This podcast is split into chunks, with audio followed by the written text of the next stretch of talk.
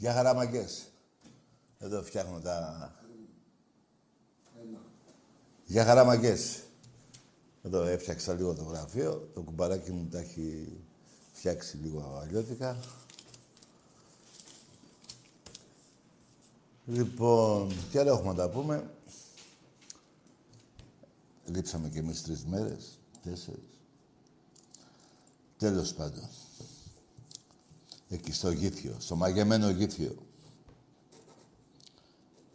Αλλά και εκεί φωτιές παιδιά. Πολλές φωτιές ρε παιδιά. Δηλαδή, τι να πω.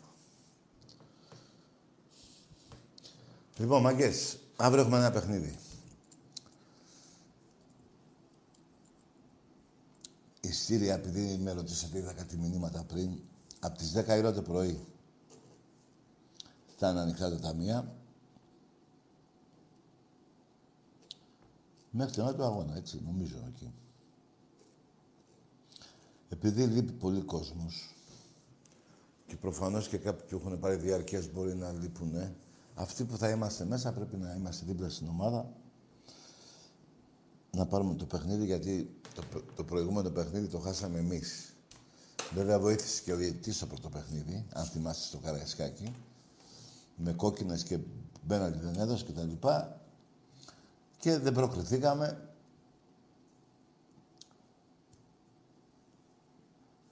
Με 2 ισοπαλίες, δηλαδή προκριθήκαν οι άλλοι, αν είναι δυνατόν. Τέλος πάντων, όλα είναι για καλό. Κάποια πράγματα γίνονται και για καλό. Έτσι, εντάξει. Λοιπόν, ο σκοπός μας είναι τώρα να νικήσουμε αυτήν την ομάδα, να περάσουμε, να μην παίξουμε στο Carnation. Εκεί παίζει ο ΠΑΟΚ. Να σας πω κάτι όμως, γιατί κάτι διάβασα εκεί στη Θεσσαλονίκη. Αν είναι δυνατόν, ρε. Αυτός ο Κόλκας δεν διαβάζει καλά, δεν ξέρει να διαβάζει. Ρε άνθρωπε μου, ρε Κόλκα, που έγινες ΠΑΟΚ ενώ δεν ήσουν ποτέ. Λοιπόν, κάτι είπε για τους βαθμούς, ότι ο ΠΑΟΚ φέρνει βαθμούς στην Ελλάδα. Μάλιστα. Την τελευταία δεκαετία, θα πούμε έτσι, 117.600 βαθμούς Ολυμπιακός. 117.600 βαθμούς Ολυμπιακός. Ο ΠΑΟΚ 60.600 βαθμούς. Η ΑΕΚ 30.100 βαθμούς. Τι έγινε τώρα, φυσάει από παντού. 30.100 βαθμούς. Και ο Παναθηναϊκός 21.000. Καλά, όποτε βγει ο Παναθηναϊκός, νομίζω θα είναι η μοναδική ομάδα στην Ευρώπη που θα παίζει στην αρχή. Ποια αρχή? Θα παίζει προκριματικά πριν τελειώσει το ελληνικό πρωτάθλημα. Τόσο πολύ τα έχει καταφέρει. Δηλαδή θα παίζουμε πρωτάθλημα και ο Παναθηναϊκός θα παίζει προκριματικά Ευρώπης. Μιλάμε για τραγωδία. Λοιπόν, αυτή είναι, κύριε Κολκά, η βαθμία. 117.600 βαθμούς Ολυμπιακός, 60.600 βαθμούς ο ΠΑΟ. Εντάξει, κύριε Κολκά.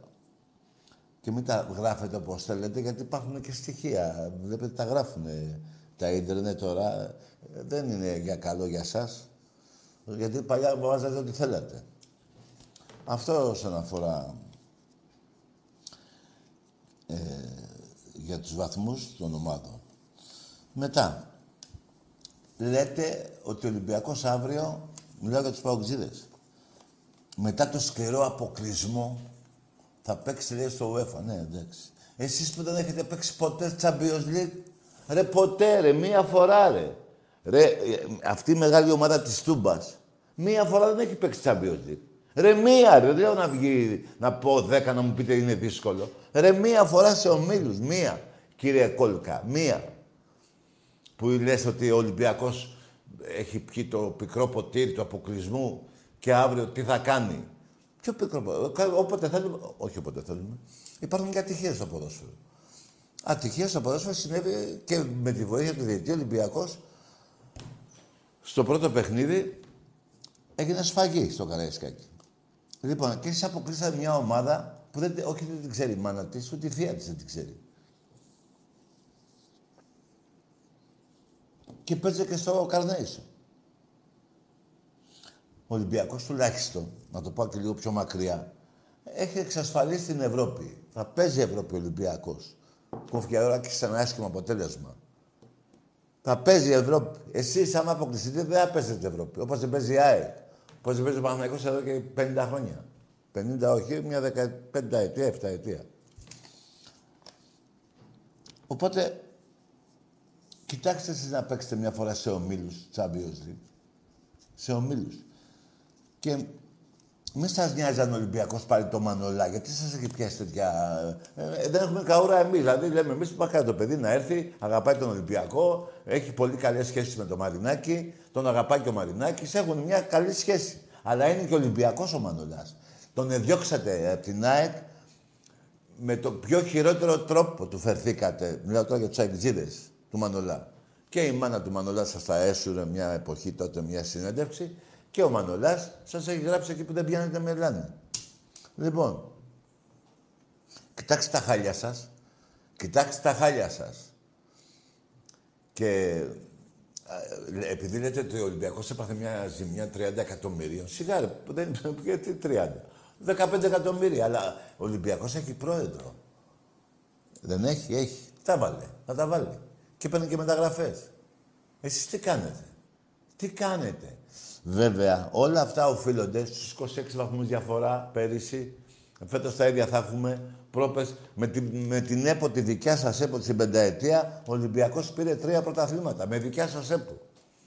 Με δικιά σας ΕΠΟ, με διαιτητές δικούς σας, σας έχεις σχίσει τον πάτο. Και δεν θέλω να βρίζω σήμερα γιατί, εντάξει, ο μπαμπάς σας και ο γαμιάς σας. Μιλάμε για θύρα αυτά. Μην ξεχνιέστε. Λοιπόν, να ξέρετε τι λέτε, γιατί με εκνευρίζομαι όταν λέτε ψέματα. Λοιπόν, ο Ολυμπιακός πήρε τον... θα πάρει και 2 μπακ. Έχουμε άλλες 2 μεταγραφές να κάνουμε. Και όποιος φεύγει... Και όποιος φεύγει, αν ζητήσει μια ομάδα κάποιο παίκτη του Ολυμπιακού, παίρνουμε παίκτη εκεί πάνω, σε αυτό που θα φύγει. Λοιπόν, να πω και κάτι για το Σεμέδο. Αυτός ήρθε στον Ολυμπιακό. Στην αρχή πήγαινε πολύ καλά. Μετά άρχισε και να τα πάρτι. Με το lockdown, λέω, κάτι πάρτι αν θυμάστε. Το παιδί δεν ξέρω. Δεν είχε σκοπό να παίξει μπάλα. Δεν γίνεται σε ευρωπαϊκά παιχνίδια του Ολυμπιακού να έχει 3 αποβολές. Να έχει κάνει ένα πέναλτι και να έχει και μια αποβολή. Δεν γίνεται ρε εσύ Σεμέδο, δεν γίνεται. Τέλος πάντων ο Ολυμπιακός και καλά έκανε ο Μάρτινς. Αφού το παιδί δεν ενδιαφέρεται να παίξει, τον έβαλε εκτός της ομάδος, στην Ευρώπη και πιστεύω και εκτός του ελληνικού πρωταθλήματος, για να μην σας πω ότι κατά 90%, 99% φεύγει. Να πάει να παίξει αλλού. Αν και δεν μπορεί να παίξει και παντού. Δηλαδή στην Αγγλία δεν μπορεί να παίξει. Γιατί έχει ένα παρελθόν άσχημο εκεί στην Ισπανία. Και του απαγορεύουν να πάει στην Αγγλία. Ας πάει Πορτογαλία. Δεν με ενδιαφέρει, αφού δεν θέλει να παίξει ο άνθρωπος, στην ευχή της Παναγίας. Τι να κάνουμε τώρα. Έτσι πάει αυτό. Λοιπόν, και τα διαρκείας πάνε πολύ καλά του Ολυμπιακού. Νομίζω ότι ο Ολυμπιακός θα ενημερώνει, έτσι, τα πόσα διαρκείας έχουμε. Εσείς δεν ξέρω τι κάνετε.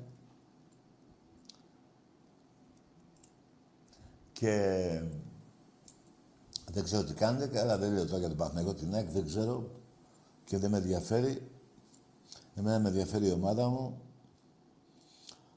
και ανυπομονώ να δω, όχι μόνο εγώ, όλοι οι Ολυμπιακοί ανυπομονούν να δούμε το Καραϊσκάκι με 35.000 κόσμο. Τώρα το πότε θα γίνει αυτό, μάγκες μου, δεν ξέρω με αυτά όλα που γίνονται. Σύντομα όμως αλήξει και αυτό το θέμα. Το πάνε να μπούμε μέσα στο γήπεδο, μπήκαμε. Σιγά σιγά θα αλήξει και αυτό το πράγμα που μας τυραννάει, να μπαίνει όλος ο κόσμος στο γήπεδο. Γιατί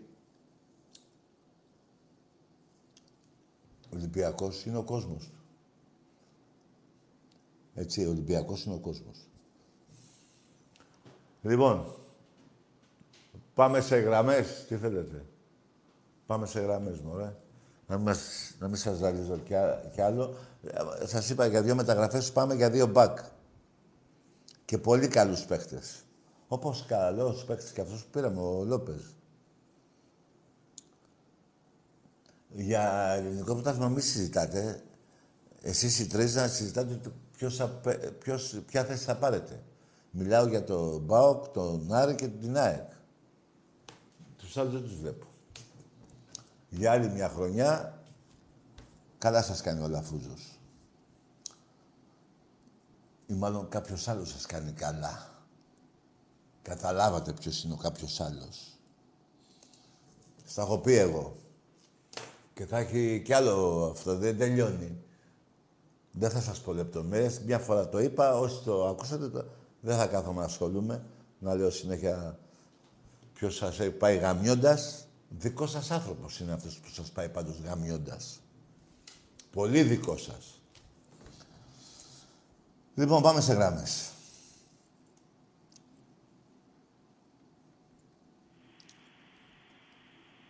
Ναι. Καλά, Τάκη. Εδώ είμαι. Εγώ είμαι. Ναι. Κορνίλιος από Ακτία Ελεφαντοστού.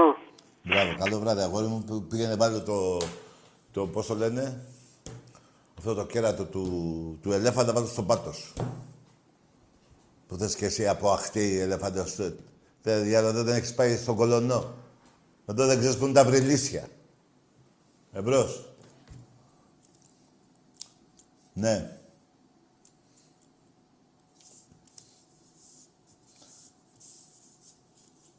Όπως πάτε, θα σας πηγαίνω. Βέβαια, εσείς δεν ενδιαφέρεστε να πείτε για τις ομάδες σας, γιατί είσαι μες στην πουτσα. Το καταλαβαίνω και αυτό. Και δεν θέλω να βρίσκω γιατί της Παναγίας ακόμα. Σαν τα μέση γιορτάζει. Λοιπόν, εμπρός. Καλησπέρα. Ναι. Μ' ακούτε. Τι θες, ρε Καραγκιόζη. Έλα, Ολυμπιακός απ' τη Σκόπελο. Εντάξει, έλα. Εντάξει, ωραίος. Καλός μαλάκας είσαι. Βάλω το σκαρπέλο στον πάτο σου. Εμπρός. Τι τράβαμε. Ωραία, παιδιά. Έτσι θέλω να πάει η εκπομπή. Ναι. Μια χαρά. Λοιπόν, από τις 10 ώρα αύριο το πρωί ανοιχτά τα ταμεία στο Καραϊσκάκι. Κάρτα φιλάθλου, παιδιά. Για να πάρετε το ειστήριο. Έτσι, πάμε για 60.000 κάρτες φιλάθλου και για 30.000, 25 με 30.000 κάρτα μέλους. Ενισχύει το Ερασιτέχνης. Ο Ολυμπιακός στα τμήματα του Ερασιτέχνη έχει κάνει απίστευτες ομάδες. Έχει πάρει το Μέση του Πόλο. Ο Μέση του Πόλο τον έχει ο Ολυμπιακός. Και το Γιασίν του Πόλο πάλι ο Ολυμπιακός τον έχει. Όποιος δεν ξέρει τι πάει να πει Γιασίν, ο τερματοφύλακας, ένας πολύ μεγάλος τερματοφύλακας. Ή ο Μπάνξ, αν θέλετε, του Πόλο. Εμπρός. Καλησπέρα, φίλε Τάκη. Ο Νίκος ο Χατζηνικολάου είμαι. Καλό βράδυ, Νάση. Το δελτίο ειδήσεων εδώ πέρα δεν έχει. Το ακούσαμε πριν, τον ακούσαμε τώρα. Εντάξει. Λοιπόν, πάμε σ' άλλο. Εμπρός. Ναι.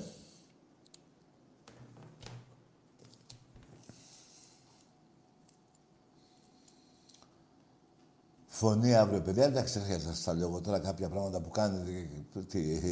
Ολυμπιακοί είστε, ξέρετε πώς φερόμαστε στην ομάδα. Άρα, περιττών αυτό που λέω.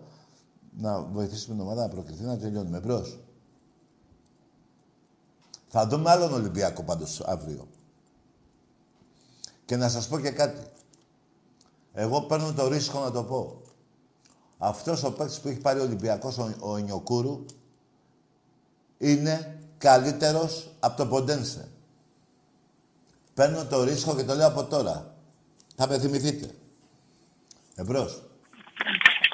Έλα τα κάρε, καλησπέρα. Γεια. Λουκάς από Πειραιά, Ολυμπιακός. Μάλιστα. Τι γίνεται, πώς τη βλέπουμε την ομάδα, ρε φίλε.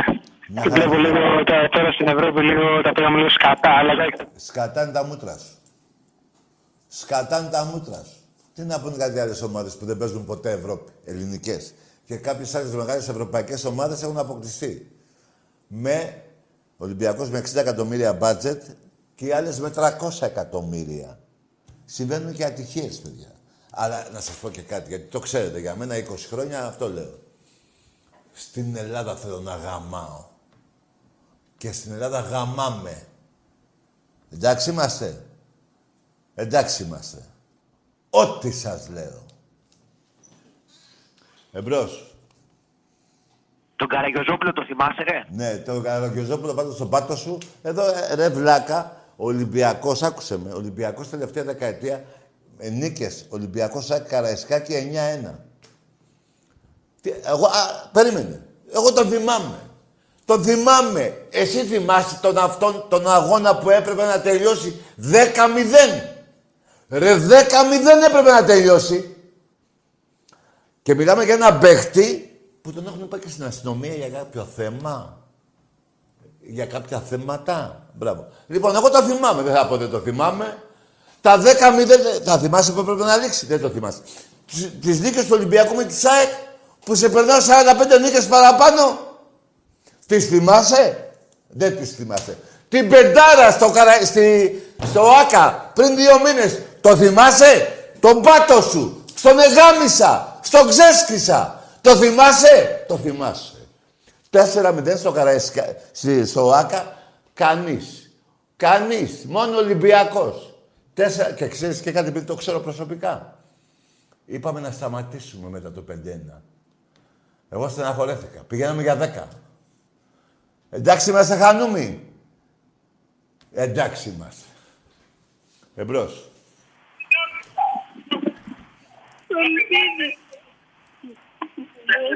Έτσι, εσείς να θυμάστε αυτό όπως το είπες, αλλά να θυμάσαι όμως και το πέρα κλουμπ. Το όνομά σου, το πραγματικό. Το, από εκεί που ήρθες. Από το Εσκίρ Σεχίρ. Το θυμάσαι? Τουρκάκι. Εσύ είσαι Τούρκος, γι' αυτό θα σε πω Τούρκο. Ενώ οι Αγγλίδες δεν είναι Τούρκοι, είναι Έλληνες. Αλλά εσύ είσαι και Τούρκος. Γιατί θυμάσαι αυτό που σε συμφέρει. Δεν θυμάσαι την ιστορία της ΑΕΚ τη γαμημένη. Έτσι δεν είναι. Απέναντι στον Ολυμπιακό, δεν τη θυμάσαι. Είσαι Τουρκάκι. Γιατί οι Τούρκοι έτσι κάνουν. Θυμούνται ότι τους συμφέρει. Έτσι, μπράβο. Θυμούνται το 1453, ενώ τους έχουν καταγαμίσει. Κολοκοτρώνης, Ανδρούτσος, Καραϊσκάκης, Κανάρης. Κατάλαβες. Που έχεις από εκεί πέρα, που είσαι. Το κατάλαβες πως συνδυάζονται. Το κατάλαβες. Εμπρός. Γεια σου, Τάκη. Λέγε. Γιώργος από ένα χωριό δίπλα στο Κιάδο Κορνησίας που είναι κόκκινο. Τι είπες? Θα στο πω το χωριό, Δροσοπηγή. Τι είπες ρε φίλε, δεν τα μισά λόγια ακούσαμε. Δροσοπηγή Κορνησίας στο Κιάδο που είναι κατακόκκινο. Ναι, ωραία, λέγε. Θέλω να ευχηθώ καλή επιτυχία στην ομαδάρα μας αύριο. Μπράβο. Αν και θα φάμε 5-6 γκολάκια. Και τι θα κάνουμε? Τι είπαμε? Θα βάλουμε 5-6. Εγώ θέλω 7. Εμπρός. Έτσι, αλλά σχεδιάζουμε όλα. Εμπρός. Έτσι είναι, μάγκες μου. Τα θέλει ο κόλος σας και σας τα λέω.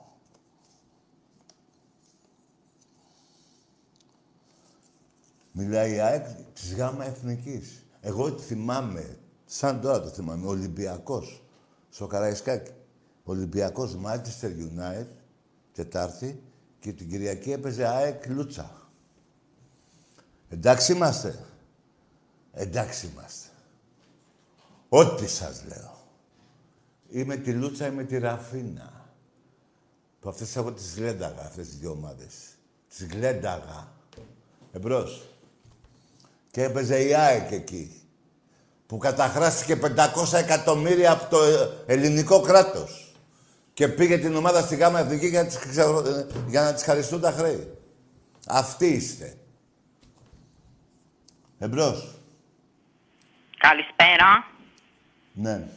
Με ακούτε, γιατί μου το κλείσατε? Έτσι γουστάρω, ρε. Έτσι γουστάρω. Άντε πνίξεις πρωί-πρωί. Θα μου ζητήσει το κλεισά. Εσύ γουστάρες να παίρνεις τηλέφωνο. Και εγώ γουστάω να το κλείνω. Εντάξει είμαστε. Εντάξει είμαστε. Εμπρός. Πώς θα γίνει δηλαδή. Ναι. Καλησπέρα φίλε Άκη. Μπράβο, λέγε. Πόσο είσαι, 7, 8, πήγαινε για ύπνο. Ναι.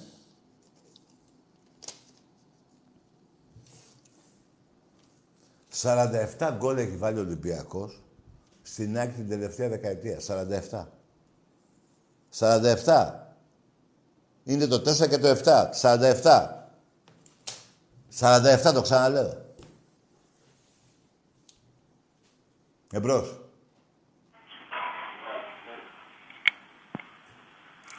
Ναι. Τακί. Εδώ. Τι κάνεις. Ομάδα, λέγε. Αντρέας από Πάτρα, Παοκάρα. Ναι, βάλτε στον Πάτος και τον Παοκάρα και τον Πάοκ μαζί. Από πού και ως πού είναι Παοκάρα, ρε. Από πού και ως πού Παοκάρα, ρε. Άρης, Πάοκ, 3 πρωταθλήματα έχετε. Από πού και ως πού, ρε. Βρες κανέναν Αριάνο να το πεις, ρε, που σε παίρναγε ο Άρης μέχρι πρόσφατα και σε έχει καταγαμίσει, στο, αν δεν κάνω λάθος, στο μπάσκετ. Καταλαβες. Ποιος Πάοκ, ρε. Ρε, ποιος Πάοκ, ρε. Πού έχω πιαστεί εγώ μαλάκας που κάθομαι και σας δίνω, όσο λένε, αξία. Εγώ φταίω. Ποιος Πάοκ, ρε.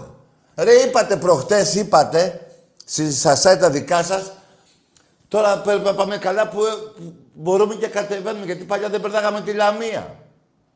Τώρα μπορούμε και κατεβαίνουμε. Καλά που κατεβαίνουμε, πού πάτε, πού διάλογο πάτε. Δεν ξέρω πού πάτε. Όσον αφορά για την Κρήτη, πώς πάτε στην Κρήτη. Πάτε έτσι, κατεβαίνετε τα πούλμα με τα κασκόλ, με τις σημαίες και μπαίνετε στα καράβια. Δεν νομίζω. Κάνω λάθος. Δεν κάνω. Ό,τι σας λέω. Ποιος πάω. Κύριε, πάω. Είσαι στην Πάτρα. Πήγαινε, παίξε εκεί με την Παναχαϊκή. Μίλαμε έναν της Παναχαϊκή. Κοντά είστε. Γιατί αυτή η Παναχαϊκή, για να σας θυμίσω, σου βάλε 5 γκολ μες στην Τούμπα. 5-3. Το 1973. 5-3. Οπότε μιλάμε κανένα οπαδό της Παναχαϊκής. Εμπρός. Σεραγή, το βιολάκι μας, 5 γκολ θα φάνε. Τι είπες και εσύ, ρε. Θα βάλουν 5 γκολ εμείς. Ναι. Μίλα. Έφυγες. Εντάξει, 5 γκολ. Εγώ λέω 7. Έτσι γουστάρω. Εμπρός. Ναι, καλησπέρα. Ναι. Δημήτρης, λέγομαι, Παναθηναϊκός. Μάλιστα. Ήθελα να σου πω, ναι. σε είχε πάρει ένας φίλος μου, ναι, και λέγατε για τον Ισοκράτη πριν 2 εβδομάδες. Τι να κάνουμε με το φίλο σου. Τι λέει. Γελάς, ρε μαλάκα. Τι μίλα, ρε βλάκα. Ρε. Τι, ποιος φίλος σου, ρε. Και πού δεν το ξέρω εγώ τι είναι ο φίλος σου. Βρε, πήγαινε γάμισες εσύ και ο φίλος σου. Να τελειώνουμε. Που θα μου, μου πουλήσει πνεύμα. Εμπρός. Με κάνετε και βρίζω και είναι γιορτή. Άντε βλάκες. Ναι.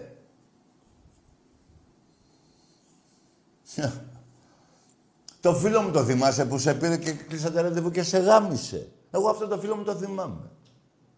Τι είναι αυτά που λέτε, ρε. Τι τραβάω. Αυτό πήγε να μας πεις. Γιατί δεν λέει για τον μπουρδέλος σου, που στο διάλο είναι. Δεν λες. Για το φίλο σου θα πεις. Να. Εμπρός. Καλησπέρα, Ταγί. Ναι, γεια. Πάω από Θεσσαλονίκη. Ναι, γεια. Σπύρος. Τι. Ήθελα να μιλήσουμε... Σπύρος ονομάζομαι. Ναι. Ήθελα να πούμε... για τις μεταγραφές του Ολυμπιακού και του ΠΑΟΚ. Αλλά δεν θα βάλεις τη μουδιά μου. Ρε αγαμίσου, ρε μαλάκα. Ρε μαλάκα, τι μαλάκας είσαι. Τι μεταγραφές θα μιλήσουμε, ρε μαλάκα. Γιατί να μην πούμε για τους 26 βαθμούς. Να βουλώσεις το στοματάκι σου. Και όταν θα μιλάω εγώ θα είσαι προσοχή. Είστε προσοχή στους Ολυμπιακούς, το ξέρεις πολύ καλά. Ακόμα οι βαλίτσες σας είναι στον Άγιο Νικόλαο. Έτσι δεν είναι? Άντε, μπράβο. Εντάξει, μουνάκι. Γαμώ εσένα και τον πάω κόλλο. Ξαναπάρε μουνί. Εμπρός. Με κάνετε και βρίζω. Μαλάκες. Εμπρός.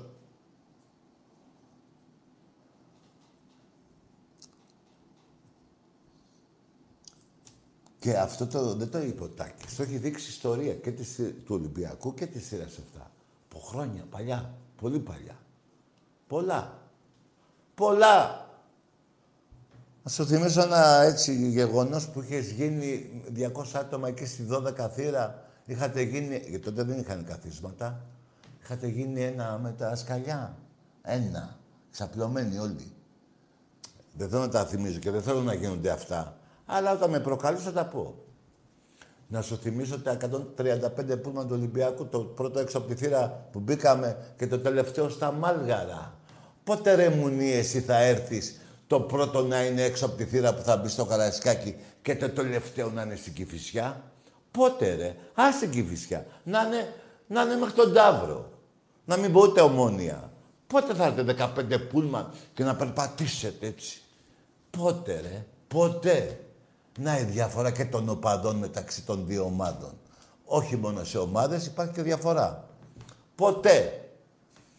Καλυμμένοι μπαίνετε στο πλοίο για την Κρήτη, ξεγυμνωμένοι φεύγετε. Γυμνοί φεύγετε. Εμπρός. Πότε ρε. Μιλάτε ρε. Πέστε κάτι ρε.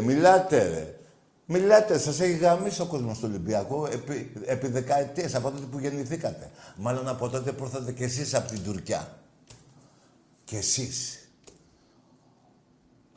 Εντάξει, γιατί υπάρχουν και Έλληνες παουτζίδες, υπάρχουν και από εκεί όμως, όπως υπάρχουν και Βούλγαροι.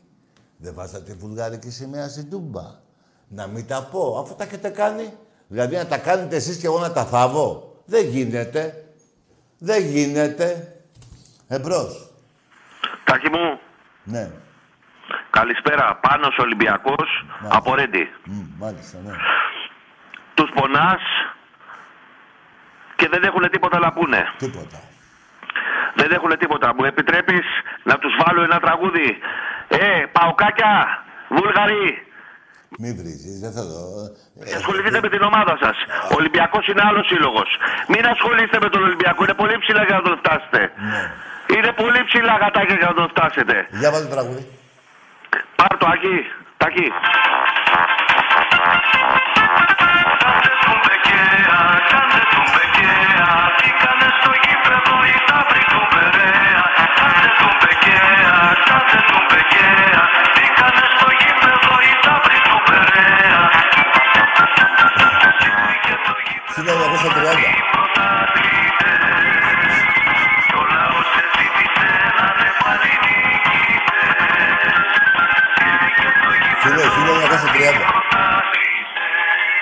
Έλα, Τάκη μου. Ωραίο τραγούδι, ωραίο.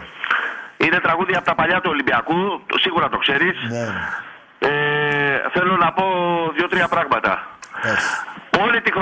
Όλη τη χρονιά ανοίγουν τα πόδια τους παντού. Ναι. Το μεγαλύτερο τους παιχνίδι είναι σε κάθε ομάδα. Σε κάθε ομάδα το μεγαλύτερο τους παιχνίδι, είτε ΠΑΟΚ είναι αυτός, είτε μαλάκες βαζέλες είναι αυτοί, είτε Άρης ή οτιδήποτε, το παιχνίδι τους είναι με τον Ολυμπιακό. Ναι. Εκεί σε κάθε χρονιά θα δείξουν τον καλύτερο τους εαυτό. Λες και παίζουνε τελικούς. Πρώτον. Και δεύτερον, μην ασχολείστε με τον Ολυμπιακό ρε μάγκες. Παοξίδες, ασχοληθείτε με τα δικά σας. Με τις πουκάτες σας. Μην ασχολείστε με τον Ολυμπιακό. Ο Ολυμπιακός είναι πολύ ψηλά για να τον φτάσετε. Σωστό. Τάκη, σε αγαπάμε. Να είσαι καλά, φίλε. Καλό βράδυ, φίλε. Για χαρά. Λοιπόν, ο Ολυμπιακός, θα το πω άλλη μια φορά, είναι η Ακρόπολη του ελληνικού αθλητισμού. Μαλάκες. Όλα τα τμήματα του Ολυμπιακού στην Ευρώπη παίζουν. Παντού. Έχουμε τις περισσότερες νίκες από κάθε ομάδα στην Ελλάδα. Τα περισσότερα πρωταθλήματα, τα περισσότερα κύπελα. Τι σκάτα θέλετε και ανακατεύεστε με εμάς. Μαλάκες. Εμπρός. Καλησπέρα. Αντώνης από Βικτόρια είμαι, Ολυμπιακός. Τίποτα, θα ήθελα να πω δύο πράγματα σχετικά με το παιχνίδι με τη Λιντογκόρετς. Ναι. Πιστεύω, εντάξει, σίγουρα δεν είναι ομάδα του επίπεδου μας η Λιντογκόρετς και σίγουρα μπορούσαμε να προκριθούμε. Ναι. Σταθήκαμε άτυχοι, αλλά πιστεύω ότι γίνανε και κάποιοι λάθος χειρισμοί. Εντός στο πρώτο παιχνίδι δεν έγινε σφαγή στο Καραϊσκάκι?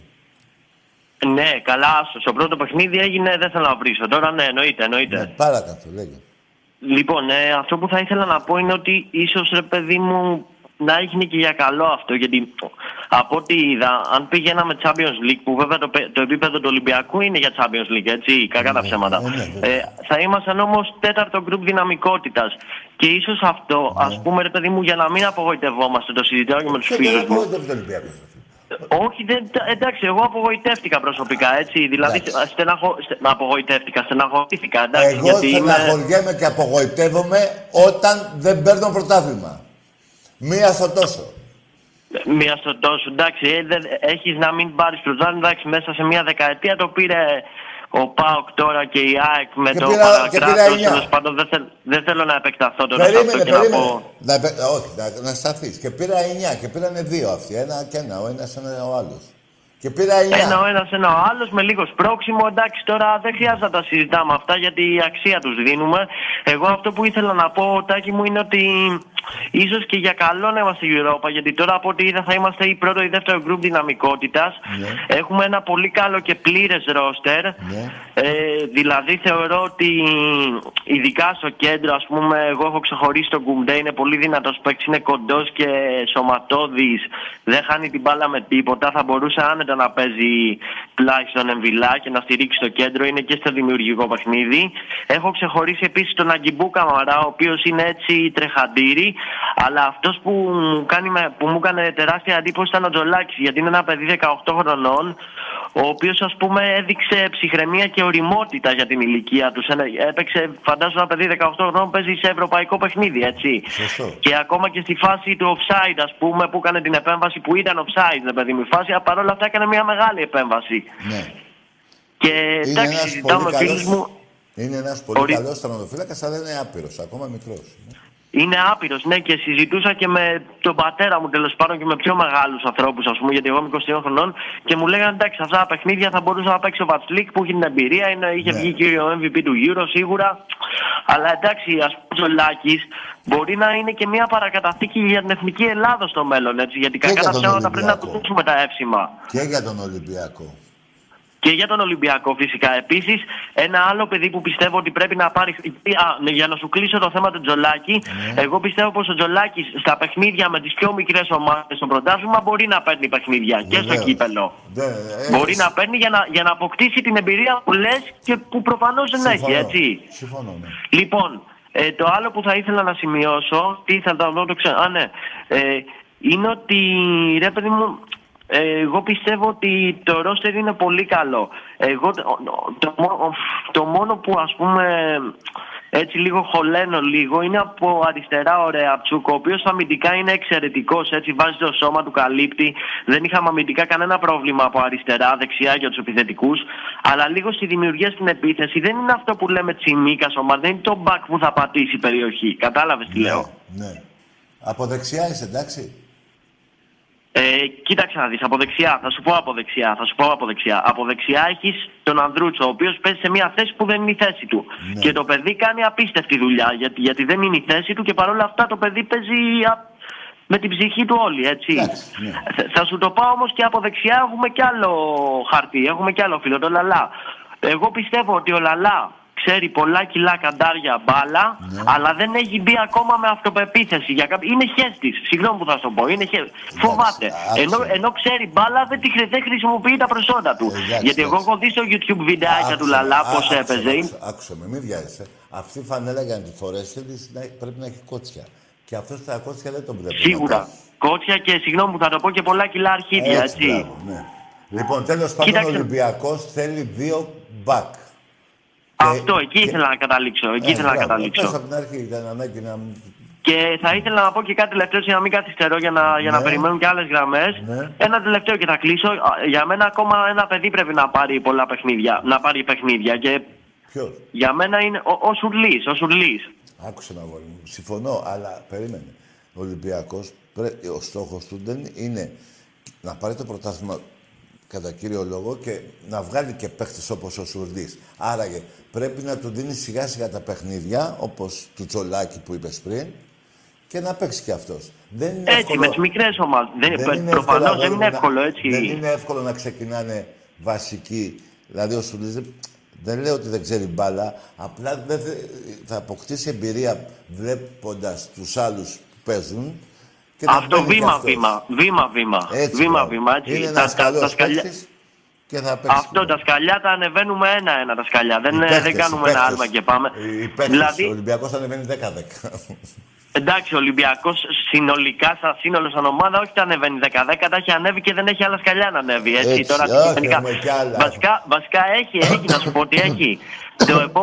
Το επόμενο σκαλί του Ολυμπιακού, για να ξεφύγουμε λίγο από το πρωτάθλημα, γιατί σε αυτό το πρωτάθλημα κάνουμε πλάκα, έτσι. Τώρα δεν παίζουμε σοβαρά, είναι σαν να κλέβουμε εκκλησία. Ναι. Γιατί αντικειμενικά το ελληνικό πρωτάθλημα δεν είναι και από τα καλύτερα πρωτάθληματα του κόσμου, έτσι. Και ο Ολυμπιακός είναι μια ομάδα με ευρωπαϊκή. Η μοναδική ομάδα με ευρωπαϊκές προδιαγραφές, έτσι. Γιατί τι να πούνε οι οξύδες, οι καράβλαχοι, ας πούμε, έχουν σκάουτινγκ, δεν έχουν όλο αυτό την οργάνωση που έχει σαν σύλλογος ο Ολυμπιακός. Δεν φταίει ο Ολυμπιακός για την κατάδια του ελληνικού ποδοσφαίρου, φταίει ο ΠΑΟΚ, ο Παναθηναϊκός. Ο ΠΑΟΚ, ο Παναθηναϊκός, οι παράγοντες παραπάνω, δεν θέλω να επεκταθώ. Αυτό που θέλω να σου πω είναι ότι ο Ολυμπιακός είναι και η μόνη ομάδα που έχει ερασιτέχνη, που έχει ακαδημίες, βγάζει παιχτάκια από ακαδημίες όπως ο Βρουσάη. Είμαστε η μόνη ομάδα που μπορούμε να επενδύσουμε στις ακαδημίες. Ελληνική ομάδα μιλάω πάντα. Ο Ολυμπιακός το κάνει αυτό, το κάνει. Και ο Ολυμπιακός το κάνει, και να σου πω και κάτι άλλο. Ο Μαρτίνς έχει κάνει λάθη. Αλλά ο Μαρτίνς για μένα είναι ένας πάρα πολύ καλός προπονητής, έτσι. Τακτικά έχει πάρα πολύ καλό μυαλό. Δεν γίνεται να μην κάνει και λάθη. Δεν γίνεται. Άνθρωπος είναι, έτσι. Δεν είναι ρετάκι άνθρωποι. Είμαστε λάθη κάνουμε. Αλλά ξέρω εγώ νευριάζω, γιατί δεν μπορώ, ας πούμε, να κάθομαι με τους φίλους για να βλέπω τον Ολυμπιακό. Και όταν κερδίζουμε να χαιρόμαστε και να λέμε μπράβο ο Μαρτίνς, μπράβο ένας, μπράβο άλλος. Και όταν χάνουμε, ας πούμε, να λέμε ο μαλάκας ο Μαρτίνς. Είμαστε Ολυμπιακοί στα εύκολα και είμαστε και στα δύσκολα, έτσι δεν είναι. Άκουσε με, υπάρχει και αυτή η κατηγορία των οπαδών του Ολυμπιακού που απογοητεύονται και βρίζει ο ένας τον τάδε να φύγει. Εντάξει, και αυτοί οι Ολυμπιακοί είναι. Απλά. Φυσικά, απλά φανακτούνε, ρε παιδί μου, στεναχωριούνται. Αυτός στους οπαδούς υπάρχει. Όπως εγώ παράδειγμα. Δεν θα κριτικάρω άσχημα, θα υπομένω, δηλαδή θα το περιμένω να φτάσει μέχρι εκεί που δεν πάει άλλο για να εκραγώ. Δεν γίνεται. Τέλος πάντων υπάρχουν και αυτοί οι οπαδοί, αλλά Ολυμπιακοί είναι. Και... Σίγουρα, ναι. Και να σου πω και το άλλο, επειδή μένω στο κέντρος της Αθήνας και ας πούμε Παναθηναϊκός, ονομάζεται Αθηναϊκός, είναι και καλά η ομάδα της Αθήνας, του Δήμου Αθηναίων. Ποιος? Να πούμε και την αλήθεια ότι ο Ολυμπιακός. Μέσα στο κέντρο της Αθήνας, ο Δήμος Αθηναίων, έχει πιο πολλούς οπαδούς από ότι ο Παναθηναϊκός. Βέβαια. Αυτό γιατί το είπες για νέο. Αυτό το ξέρω στον κόσμο. Δεν το είπα για νέο, επειδή τα ψάχνω εγώ αυτά. Τα ψάχνω. Άκουσε με, ο Παναθηναϊκός όταν ιδρύθηκε, όχι το 8 που ήταν ακόμα ο πρώτος παγκόσμιος πόλεμος, μετά από 2 χρόνια έγινε. Λοιπόν, ο Παναθηναϊκός ήταν γύρω από τη Λεωφόρο Αλεξάνδρας και τους Αμπελοκήπους. Εκεί ήταν. Εκεί ήταν, ναι, αυτές οι γειτονιές Γκίδη, Αγγελός, Αμπελόκη, Πινέκη, τέτοια. Σε άλλα μέρη της Αθήνας δεν υπήρχαν, φίλε μου. Αυτό και Τάκη μου, να σου πω κάτι τελευταίο, γιατί μου τελειώνει η κάρτα, έχω πάρει από κινητό. Εγώ πως έγινα Ολυμπιακός, ήμουνα μωρό παιδί, ο πατέρας μου δεν ξέρει τίποτα από... ασχολείται με αθλήματα και απλά μου έπαιρνε, ήμουνα στο πάρκο και κοιμόμουν και μου έπαιρνε σεντόνια και αρκουδάκια με τον Ολυμπιακό και με αυτά.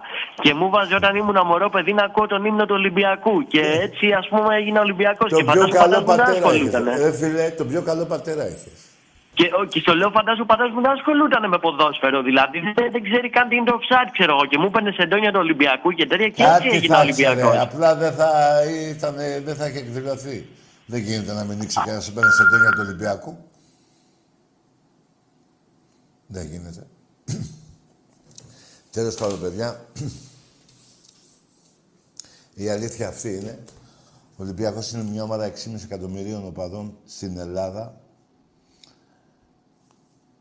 Ο Ολυμπιακός, ο κόσμος είναι η δύναμή του, έτσι. Δεν υπάρχει, έχω ζήσει 50 ολόκληρα χρόνια απίστευτες στιγμές με τον Ολυμπιακό. Που αν τυχόν δεν ασχολιόμουν με το ποδόσφαιρο, δεν θα είχα γνωρίσει την πραγματική ζωή, γιατί και Ολυμπιακός είμαι στη ζωή. Δεν είναι μόνο τα άλλα, που λογικό είναι. Ο Ολυμπιακός μου έχει δώσει, και όχι μόνο σε μένα, σε κάθε Ολυμπιακό, έχει δώσει απίστευτες χαρές, τρομακτικές χαρές, συγκλονιστικές χαρές. Δηλαδή, έχω πιάσει τον εαυτό μου να μην έχω διάθεση, να μην έχω κέφι και μόλις μου λένε Ολυμπιακό να γίνομαι άλλος άνθρωπος. Και μόλις μπαίνουμε στο Καραϊσκάκι να γίνομαι ο Ωνάσης των οπαδών. Και να έχω 10 ευρώ επάνω μου, αλλά ένιωθα σαν τον Ωνάση. Θέλω να σου πω, τι ευτυχία μπορεί να έχει ένας οπαδός του Ολυμπιακού βλέποντας αυτήν την ομάδα. Αυτή η φανέλα, ρε φίλε, με τις ερυθρόλευκες ρίγες. Όταν τη γνώρισα το 1967, σε ένα αγώνα, το πρώτο μου παιχνίδι, αν είναι δυνατόν, Ολυμπιακός Παναθηναϊκός 4-0. 4-0. Μπέστε μέσα να το δείτε.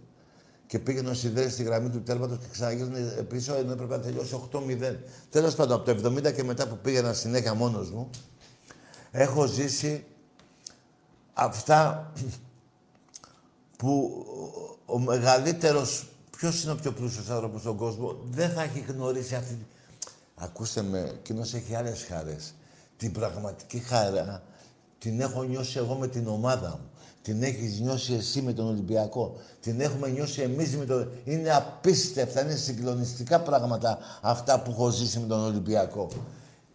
Και μέσα στο παλιό Καραϊσκάκι και μέσα στο προπονητήριο το δίπλα από το παλιό Καραϊσκάκι, το παλιό εκεί που κάναμε προπονήσεις, στο Ρέντι, εκδρομές, στη θύρα έφτατη, πώς το λένε, στο παλιό Καραϊσκάκι, μάλλον από τη θύρα 13 που ξεκινήσαμε απέναντι με τον Ατήλιο, μπήκαμε μέσα, γιατί τότε ο Γουλανδρής από 5 ευρώ μας έβαλε 10 δραχμές στο εισιτήριο, 5 είχε τότε στη 13, μας το έβαλε 10 και θα σας πω το λόγο γιατί το έκανα αυτό. Και θυμάμαι τον Ατήλιο, εγώ ήμουν πιτσιρίκι, πηδάει ο Ατήλιο από τα κάγκελα, πηδάμε όλοι από τα κάγκελα, μπαίνουμε μέσα στο γήπεδο, ο ένας πίσω τον άλλον, εκεί πολύ κόσμος, πηδάμε και τα άλλα κάγκελα στην 7 και πήγαμε στην 7. Τώρα γιατί έγινε το 5 δραχμές 10 στη 13, να σας πω γιατί. Γιατί 10 δραχμές είχε στην 7 και ο ήλιος βάραγε τον κόσμο.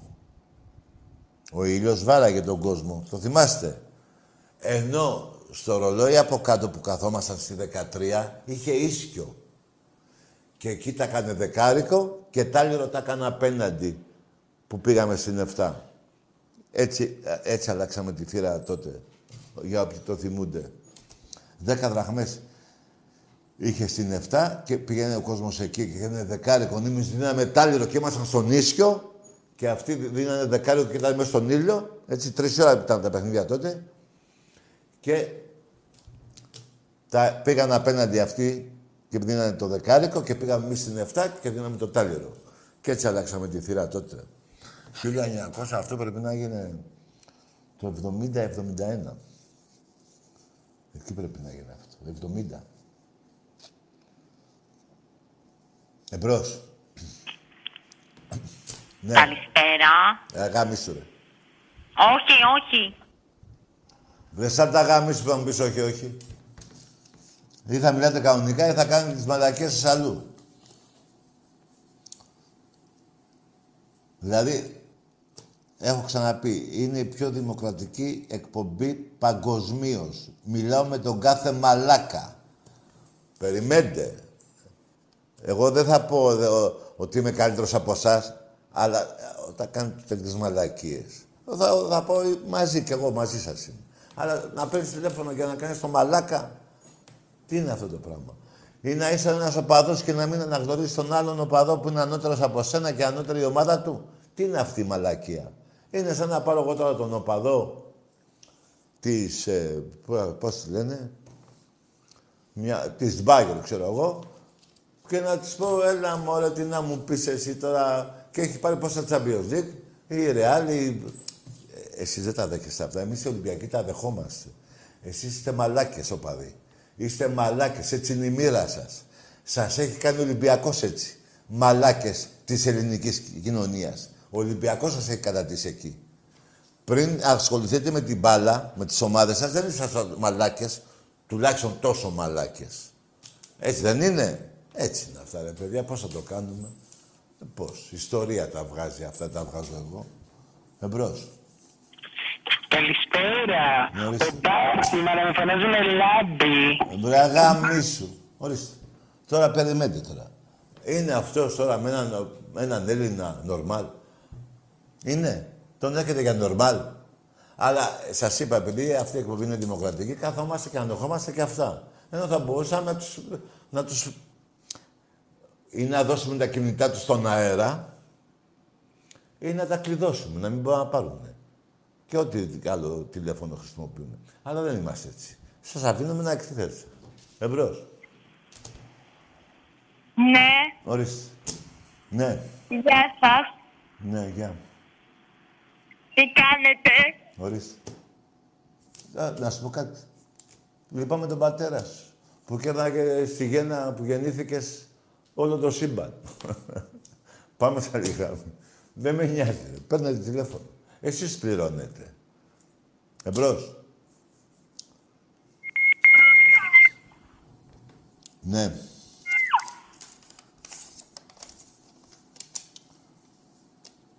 Αυτά όσον αφορά και τους βαθμούς, ποιος φέρνει στην Ελλάδα τι. 117.000 Ολυμπιακός, 60 ο ΠΑΟΚ. Και πάει ο Κόλκας, δεν θυμάμαι τώρα αυτός εκεί, και λέει, πω ρε Παοκάρα, έφερες βαθμούς στην Ελλάδα και είναι πόσους βαθμούς, 70.000 βαθμούς κάτω. Όχι, 60.000 βαθμούς κάτω. Τι πάτε καλά, ρε. Εμπρός. Καλησπέρα. Γεια. Yeah. Νόντας από Γραβρώνη, Παναθηναϊκός. Τι είσαι εσύ, ο? Νόντας. Ο Νόντας, ο Παναθηναϊκός, ναι. Ναι. Που σε πήγαινα γαμιώντας. Όχι, όχι, όχι, Νόντας. Αλλά σε πήγαινα γαμιώντας. Όχι, όχι. Καλό βράδυ. Ορίστε.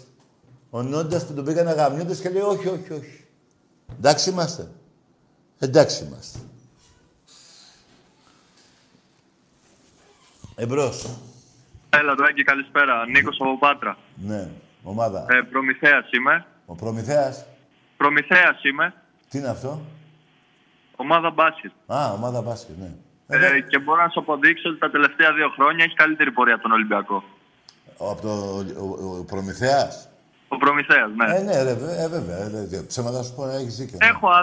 Έχω άδικο. Όχι. Αλλά μήπως είσαι και πιο μεγάλη ομάδα όμως. Σε λίγα χρόνια. Πόσα χρόνια? Λιγότερο από 2 χρόνια θα γίνουν. Περίμενα, αγόρι μου. Πόσα χρόνια? Σε 2 χρόνια το πολύ θα είμαι Ευρωλίγκα και θα το έχω πάρει κιόλας. Εντάξει, αγόρι μου. Καλό βράδυ. Καλός μαλάκας είσαι. Τι τρώτε και στην Πάτρα. Λοιπόν, άκουσε μου. Σε αυτή την ομάδα που είπες, πώς την είπες, ναι, στην Αλφα Εθνική του μπάσκετ, κάτι τέτοιες ομάδες. Παράδειγμα, μήπως θυμάσαι, αν θυμάσαι, κάποια Δάφνη ή κάποια άλλη ομάδα, Νιαρίς. Πού είναι αυτές οι ομάδες τώρα, ξέρεις πού είναι? Πουθενά. Σε 2 χρόνια που θες να πάρεις την Ευρωλίγκα, τα αρχίδια μου θα πάρεις, δεν θα υπάρχεις. Δεν θα υπάρχεις, γιατί όταν κουραστεί αυτός και βάζεις λεφτά, δεν θα υπάρχει άλλος. Όπως, παραδείγματα, Νιαρίς. Δεν υπήρχε, και ήταν και ιστορική ομάδα αυτή. Δεν ήταν σαν τον Προμηθέα. Έτσι, Δάφνη νομίζω και κάποια άλλη ομάδα, ποια άλλη ομάδα ήταν τότε, μικρή ομάδα που έπαιζε. Δεν υπάρχουν αυτές οι ομάδες. Λοιπόν, παρόλα αυτά 2 χρόνια που λες εσύ, εντάξει, στον καλύτερος. Έπαιζα εγώ, αφού δεν έπαιζα εγώ, δεν έπαιζα μαζί. Έλα φέτος που θα παίξουμε μαζί. Έλα, να σου σκίσω τον πάτο. Πατρινιά. Πατρινιά. Εμπρός. Γεια σου, Τάκη. Γεια. Φίλιππος από Γιαννιτσά. Μάλιστα, ομάδα. Πάω κάρα μόνο. Εντάξει, καλό βράδυ. Όταν θα πεις πάω, θα μιλήσω. Δεν γίνεται, ρε παιδιά, να λέτε πάω κάρα. Και αυτή η πάω κάρα να έχει ίδια πρωταθλήματα στο νομό Θεσσαλονίκης με τον Άρη. Δεν γίνεται. Δεν είπα στην Ελλάδα. Στο νομό Θεσσαλονίκης. Χαριλάου Τούμπα. 10 λεπτά, 5 λεπτά με τα πόδια. Δεν γίνεται να λες πάω κάρα όταν έχεις ίδια πρωταθλήματα με τον Άρη και όταν αυτός ο Άρης σε έχει γαμίσει στο μπάσκετ. Πώς γίνεται πάω κάρα. Πες πάω. Για να πεις και το πάω κάρα πρέπει να έχεις ντοκουμέντα. Πρέπει να έχεις 10 πρωταθλήματα παράδειγμα εσύ, να έχει 3 ο Άρης. Να έχεις 20 πρωταθλήματα στο μπάσκετ εσύ, να έχει 10 ο Άρης. Να πεις παοκάρα στον νομό Θεσσαλονίκης. Στον νομό Θεσσαλονίκης. Και στην Τούμπα υπάρχουν πάρα πολλοί Ολυμπιακοί. Κάνω λάθος. Έχω έρθει εκεί. Αλλά πού να πάρετε χαμπάρι εσείς. Τέλος πάντων, πάμε παρακάτω. Εμπρός. Γεια σας. Γεια. Ολυμπιακός από Καστάνια. Από? Από Μεσσηνία. Μάλιστα. Από Δυτικής Μάνης. Ναι, πόσο χρόνο είσαι? 15. Εντάξει, καλό βράδυ, αγόρι μου. Όταν πας 18, πάρε. Τώρα πληρώνει ο μπαμπάς. Καταλάβατε, κύριε Παοκάρα.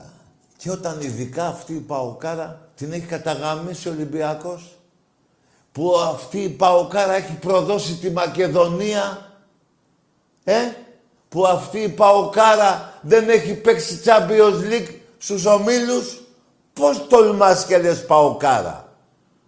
Που αυτή η Παοκάρα θέλει να πάει στην Κρήτη και πάει Δηλαδή τέτοιο... Έτσι πώς το λένε αυτό στο στρατό, μωρέ. Που... Στο στρατό που βαφόμασταν και... Τέτοια παραλλαγή. Τέτοια παραλλαγή μόνο στις Παοκτσίδες, ρε. Δηλαδή... 2-2-3-3 μπαίνετε στο καράβι, βγάζατε σιγά σιγά τα μπουφάν. Μετά κατεβαίνετε για να πάτε από Κρήτη, εδώ ερχόσασταν 6 ώρα το πρωί, που χαθήκανε όλα αυτά τα πράγματα, πάλι καλυμμένοι. Δηλαδή, πώς μπορεί αυτός ο λαός του ΠΑΟΚ να είναι υπερήφανος, όταν στην Ελλάδα, δεν μιλάω να πάει στην Καμπούλ, δεν είπα να τα βάλει με τους Ταλιμπάν, δεν το είπα. Όταν αυτοί οι οπαδοί του ΠΑΟΚ. Θυμάμαι κάποτε εδώ σε ένα τρένο. Εκεί κάπου στο σταθμό Λαρίσης. Μην θυμάμαι, μη σας τα πολλά. Λοιπόν, όταν αυτοί οι οπαδοί του ΠΑΟΚ καλοί κάνουν παραλλαγή στα ρούχα τους. Βάζουν άλλα πράγματα. Και, για να πάνε είναι στην Ελλάδα. Δηλαδή να πάνε από Θεσσαλονίκη, ξέρω εγώ κάπου. Και, πώς γίνεται και έχετε αυτή το θράσος του τηλεφώνου και λέτε Παοκάρα, ενώ το θράσος του δρόμου δεν το έχετε. Ενώ το θράσος του δρόμου δεν το έχετε. Το έχετε. Δεν το έχετε. Ξαναρωτάω, το έχετε. Δεν το έχετε. Λοιπόν, πες με ένας Παοκάκης. 3 εγώ, 3 ο Άρης. Εδώ είμαστε. Με έχει καταγαμίσει ο Άρης στο μπάσκετ. Πέστε τα αυτά. Στο νομό Θεσσαλονίκης. Δεν μιλάω για όλη τη Μακεδονία. Για το νομό Θεσσαλονίκης. Πέστε για τη συμφωνία των Πρεσπών. Πέστε ρε.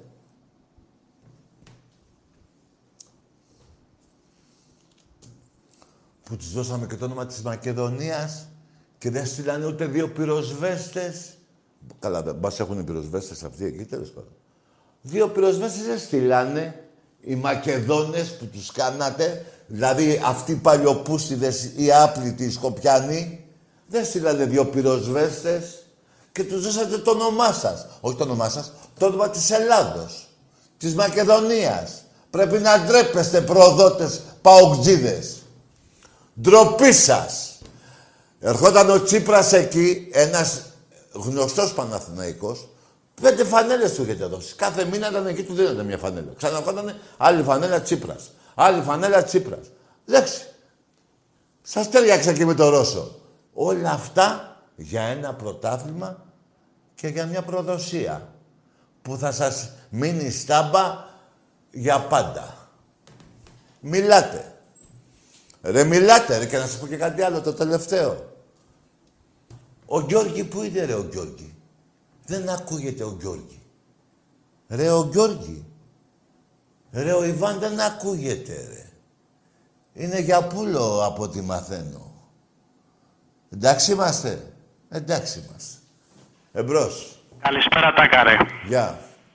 Φίλιππος από Ηλιούπολη. Ναι. Κατακόκκινη Ηλιούπολη από Αξάκρη εννοείται. Όπως όλη η Ελλάδα. Το ξέρω αυτό. Το ξέρω, έχω πάει 100 φορές, το ξέρω. Ναι. Λοιπόν, εγώ γιατί σε πήρα τώρα. Ό,τι θες. Εδώ και χρόνια είναι γνωστό, το έχεις πει δηλαδή κιόλας, ότι ο Παναθηναϊκός έχει παίξει αυτό το μάτς με τα SS. Ναι. Την κατοχή. Πες. Έτσι δεν είναι. Ναι. Είμαι πάρα πολύ κοντά στο να βρω κάποια ιστορικά αρχεία από εκείνη την περίοδο. Κι εγώ, πολύ κοντά είμαι. Και θα ήθελα να σας στείλω, δηλαδή θα δείξεις και στην εκπομπή αυτά. Βέβαια, να σου πω, γήπεδο έρχεσαι. Ναι. Ωραία, είναι γνωστό που θα με βρεις εκεί στην 7, έλα να με βρεις. Λοιπόν, ο Τάκης, να νοτάξεις, πάρ' τα ησυχία. Αλλά τα έχω κι εγώ. Γιατί η πουστιά είναι μεγάλη του Παναθηναϊκού, δεν μπορεί να κρυφτεί. Δεν υπάρχει ρε φίλε. Ο λαός της Ελλάδας ήταν στα βουνά, έκανε αντίσταση κατά των Γερμανών και ο Παναθηναϊκός έδωσε φιλικό με τα SS. Και όχι μόνο στα SS, και στη Χούντα δηλαδή, με τη Δέσποινα. Αλλά αυτό πάει στο διάλο. Άντε να πούμε, είναι ελληνικό προϊόν. Το άλλο, παίζαμε με την Κεστάμπο, με τον τύρανο όλη της Ευρώπης, στη Γερμανία.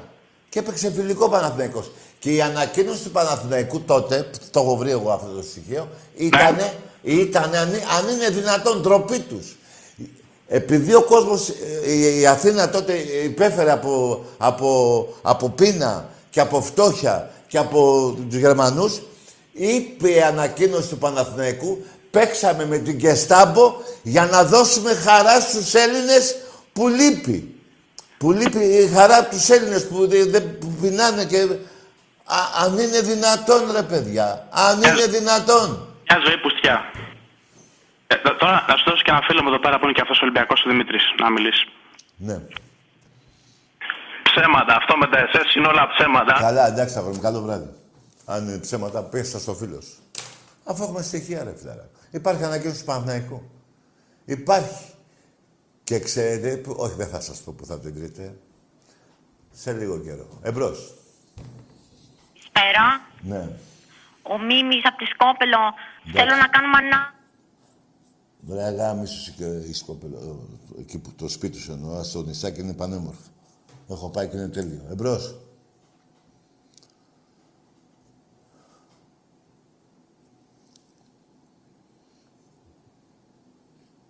Μη σας πειράζουν εσάς τους Παναθηναϊκούς.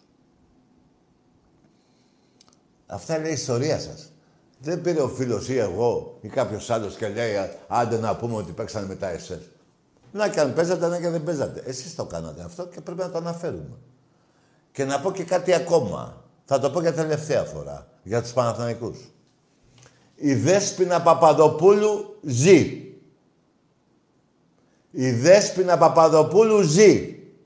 Είναι αυτή που είπε, το πληρώσαμε και θα το πάρουμε. Ο Δωμάζος ο παιχταράς, του βγάζω το καπέλο, ζει. Ζουν κι άλλοι παίκτες του Παναθηναϊκού, του τότε Γουέμπλεϊ που πήγατε. Λοιπόν, υπάρχει και η θύρα 13, δεν υπάρχει. Μπράβο. Μπράβο. Πάει τώρα η θύρα 13, πάντα 10 άτομα ρε παιδί μου. Πιάνετε τους παλέμαχους του αγώνα εκείνου, Παναθηναϊκός Αγιάξ, και λέτε, ρε Μίμη, Δωμάζω, εδώ η Δέσποινα είπε αυτό. Το έχουμε ντροπιαστεί.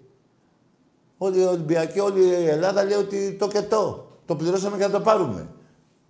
Έλα μαζί μας, πάμε στη Δέσποινα. Πάτε στο σπίτι της Δέσποινας που ζει. Είναι η μόνη που ζει. Λέει ο Δωμάζος, ο Καμάρας, ξέρω ποιος άλλος έπαιζε τότε. Κύρα Δέσποινα, γιατί το είπες αυτό. Ας εξηλερώσεις την ιστορία μας. Βγες τηλεόραση, φωνάζετε τον αντένα εκεί, την ΕΡΤ, ποιο φωνάζετε, την ΕΡΤ μάλλον, που σας ταιριάζει. Έλα εδώ κυρία ΕΡΤ, έλα εδώ κυρία Δέσποινα, πες ότι είναι ψέματα. Να πούνε οι παίχτες του Παναθηναϊκού στη Δέσποινα. Να πει και η Δέσποινα, ναι μωρέ ψέματα είναι, η αλήθεια είναι. Για να βγάλετε τη λάσπη από πάνω σας. Σας δίνω συμβουλές εγώ στους Παναθηναϊκούς. Ζούνε και οι παίκτες του Παναθηναϊκού, ζωή να έχουνε, άλλο το ένα, άλλο το άλλο. Ζει και η κυρία Δέσποινα. Πηγαίνετε να βγάλετε τη λάσπη από πάνω σας. Κάντε κάτι για την ομάδα σας. Έχει λερώσει την ιστορία σας η Δέσποινα Παπαδοπούλου. Πηγαίνετε, αλλά δεν πάτε. Δεν πάτε. Τόσα χρόνια αυτό το... έτσι. Θα είχατε πάει. Θα δεν καταλάβω το Μόρι. Τι είπες. Το Μόρι...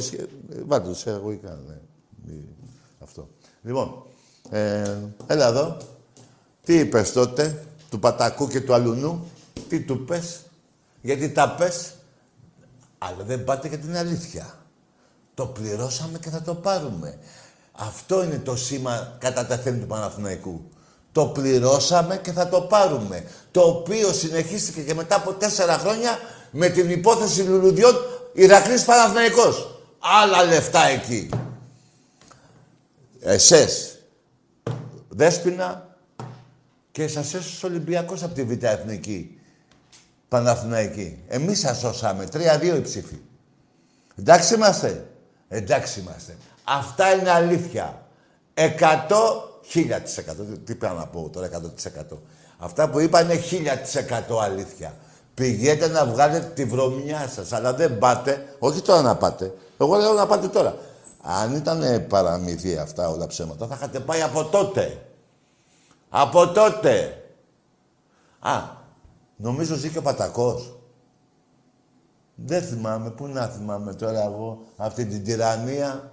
Ποιος ζει και ποιος πεθαίνει. Αλλά η Δέσποινα Παπαδοπούλου ζει. Αυτή μας νοιάζει καταρχήν. Δεν μας νοιάζει ο διπλανός της, ο Πατακός. Μας νοιάζει η Δέσποινα. Αυτή σας λέρωσε την ιστορία του Παναθηναϊκού. Πηγαίνετε. Πηγαίνετε εκεί να τα βρείτε. Να πείτε λάδο μωρή Δέσποινα τι είπες τότε. Γιατί τα πες. Γιατί δεν πάτε. Αυτό άμα το κάνετε εγώ θα σας χειροκροτήσω. Και η Δέσποινα πήρε κάνα μαλακία. Πηγαίνετε. Ζει. Μην πεθάνει και μου πείτε και το πω πάλι του χρόνου και έχει πεθάνει και μου πείτε τώρα που να τη βρούμε. Σας το λέω τώρα που ζει να πάτε. Του χρόνου άμα δεν ζει πού θα σας πω να πάτε. Δεν γίνεται να πάτε μετά. Καταλάβατε. Βγάλτε αυτή τη βρωμιά από πάνω σας. Που είστε η μοναδική ομάδα στον κόσμο που γιορτάζει ένα τελικό που πήγε. Δηλαδή, πέρυσι ποιος πήγε τελικό, δεν θυμάμαι. Το πήρε η Τσέλσι, δεν θυμάμαι. Ο δεύτερος δεν θυμάμαι ποιος έλα. Βλέπετε να γιορτάζει κανέναν. Μόνο εσείς οι μαλάκες. Μιλάμε για μαλάκες. Εμπρός. Καλησπέρα Τάκη. Γεια. Ολυμπιακός είμαι, αλλά θα ήθελα να θίξω ένα θέμα. Ποιο? Η Δέσποινα, όπως είπες, ζει. Το γνωρίζω αυτό. Ποιο? Και γνωρίζω και προσωπικά τη Δέσποινα. Τι να κάνεις, είπες? Γνωρίζω προσωπικά τη Δέσποινα. Ναι, καλό βράδυ, δεν με νοιάζει η συγγενιά σου. Και εγώ δεν μιλάω με χουντικούς του επίπεδου εκείνου. Άλλο να είναι ένας πατριώτης, να αγαπάει την Ελλάδα, την πατρίδα, τη σημαία, την οικογένεια, να πω ότι. Ρε παιδί μου, άλλο το ένα, άλλο τα τάγκς, άλλο η προδοσία της Κύπρου και δεν με νοιάζει η συγγενιά σου που την ξέρεις, η Δέσποινα. Να και την ξέρεις. Να και δεν την ξέρεις. Που θα μου πεις ότι είσαι και Ολυμπιακός για να σε αφήσω να μιλήσεις. Εμπρός. Και ξέρεις τι θα μου λέγες. Περίμενε. Και ξέρεις, βρε γάμισος και ο... Λοιπόν, ξέρεις τι θα μου λέγες τώρα. Γι' αυτό έβαλες το Ολυμπιακός μπροστά. Για να μου πεις... Είμαι και συγγενής, τι είπες, της Δέσποινας. Τη ρωτήσαμε και αν και ο Ολυμπιακός μου είπε ότι δεν είναι. Αυτό εδώ. Γι' αυτό έβαλες και το Ολυμπιακός για να σε αφήσω από τις μαλακές σου. Είσαι ένας Παναθηναϊκός που σε πονάνε και τα SS και το Γουέμπλεϊ. Εντάξει. Ό,τι σας λέω. Εμπρός. Καλησπέρα Τάκη. Πάρης από Πέλα. Πώς? Θα το ρωτήσω. Πάρης από Πέλα. Ο Γιάννης. Πάρης από Πέλα. Ο Βάης. Ο Πάρης. Άντε, γεια! Μάθε να μιλάς, ρε. Εμπρός. Ο Γιάννης, ο Βάης. Άλλα μια και είπα Βάης, έλα δεις πώς θα φάει αύριο. Εμπρός.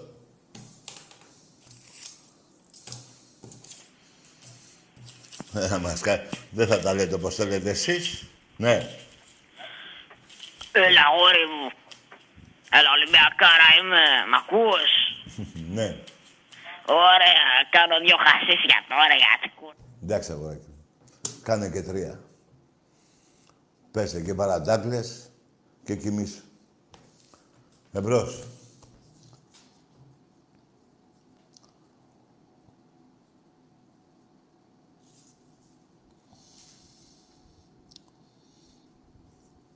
Και στη δεκαετία αυτή, 2010, 2021, 2020. Τώρα θυμήθηκα κάτι άλλο. Η προηγούμενη κυβέρνηση, τι έκανε. Να βάλει φυλακή το Μαρινάκι. Πήγαινε αυτός ο καμένος που δεν υπάρχει πια αυτός ο καμένος. Πού είναι ρε παιδιά. Να είναι καλά ο άνθρωπος. Πήγαινε στη φυλακή και έλεγε πες αυτά να σε βγάλουμε έξω, να βάλουμε το Μαρινάκι μέσα. Καταλαβαίνετε τι σας έχει κάνει. Καταλαβαίνετε τι σας έχει γαμίσει. Τον βάλατε εκείνος ο παπάς με τις τηλεοράσεις, πώς τα λένε, με τα κανάλια, τον έβαλε μέσα τον άνθρωπο για να τα 5 κανάλια, 7 πόσα ήταν, θα τα κάνουν 2, δηλαδή να τα κάνουμε τύπου Σοβιετικής Ένωσης. Ένα κανάλι ΣΥΡΙΖΑ να λέει ό,τι θέλει. Αυτά πήγανε να κάνουν αυτοί, αλλά δεν με νοιάζει αυτά τα πολιτικά στα αρχίδια μου.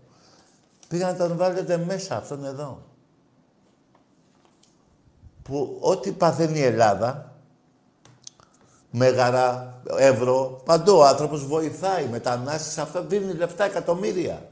Βρε εκατομμύρια, ρε. Ρε, εγώ αν τα κάνει και ο πώς το λένε, ο Σαβίδης αυτά, που δεν, τι θα κάνει. Ή ο άλλος, ο Μελισσανίδης, θα τους χειροκροτήσω, γιατί βοηθάνε τον κόσμο που έχει πληγεί, που έχει πάθει κάτι, μια καταστροφή. Μα δεν βλέπω, ρε. Ρε εσείς, δεν με νοιάζει. Πώς να σας το πω. Εγώ τα χειροκροτάω αυτά, ακόμα και αν είναι και αντίπαλοι. Εσείς μόνο λάσπη ρίχνετε και φθόνο. Και έρχεται και την Ελλάδα, πας και ξαναβγείτε. Αλλά δεν σας έκατσαν οι καμένοι. Δεν σας... Έτσι. Και ευτυχώς, δόξα τω Θεώ.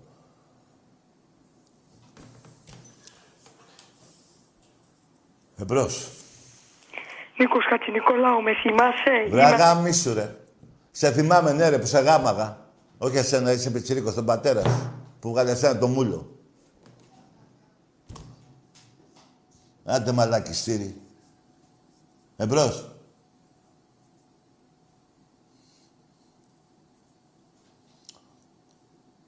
Καμιά φορά. Ενώ ένα από... ας πούμε... Ένα, θα το πω. Ένα καλό, ας πούμε, που μπορώ να πω ότι έχω εγώ, είναι που δεν μπορώ να βρίσω πιτσιρίκια. Δηλαδή, ένα μεγάλο του πω, αν δεν γαμίσου. Σε ένα πιτσιρίκι δεν μπορώ να το πω, ρε παιδιά. Δεν μπορώ να πω ένα πιτσιρίκια γαμίσου. Είναι ανανδρεία αυτό το πράγμα. Να βρεις ένα πιτσιρίκι 11 χρονών, 12. Τι πεις να γαμίσου. Πώς καταλαβαίνει αυτή που πάει να πει αγαμίσου. Λοιπόν, μην με κάνετε όμως και βρίζω. Ας βρίζω κανένα μεγάλο. Εμπρός. Ναι, καλησπέρα. Γεια. Εσείς οι Ολυμπιακοί κοροϊδεύεστε. Βρε γαμίσου ρε. Σας γαμάμε. Δεν κοροϊδεύουμε εμείς οι Ολυμπιακοί. Εμείς σας γαμάμε. Δεν κοροϊδεύουμε. Εσείς κοροϊδεύετε τον κόσμο. Έτσι είναι ρε μάγκα. Τρύπα. Εμείς τι θα κοροϊδεύσουμε. Ποιον. Έχουμε ανάγκη να κοροϊδεύσουμε κανέναν. Ναι. Η ιστορία του Ολυμπιακού γράφεται με χρυσά γράμματα. Εσάς είναι βρώμικοι. Εμπρός.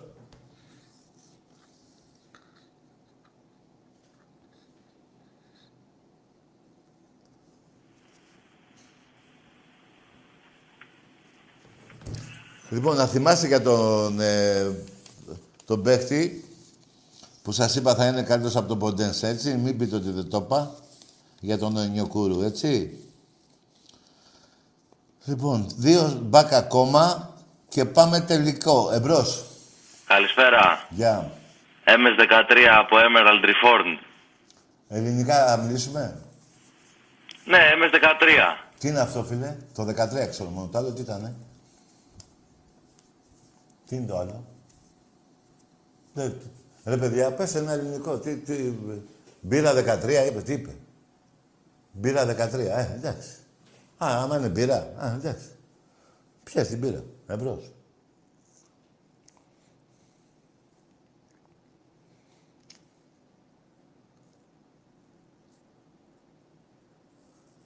Και μη εσείς Παναγιώτη, μην εκνευρίζεστε με αυτά που λέω. Αν δεν είμαι εγώ, θα τα πει ο Άκης, θα τα πει ένας άλλος αργότερα. Δηλαδή, απλά να νοιάζεστε για την ιστορία σας. Το θέμα δεν είναι ποιος τα λέει. Το θέμα είναι ποιος τα έχει κάνει. Και τα έχετε κάνει μόνο εσείς. Τώρα τα πω εγώ, τα πει ο Άκης, τα πει ο Βαγγέλης, τα πει ο Γιώργος, ο Γρηγόρης. Δεν έχει σημασία. Όλη η Ελλάδα, όλοι οι Ολυμπιακοί θα τα πούνε. Μη σας νοιάζει αν τα λέω εγώ τώρα και αύριο τα πει κάποιος άλλος.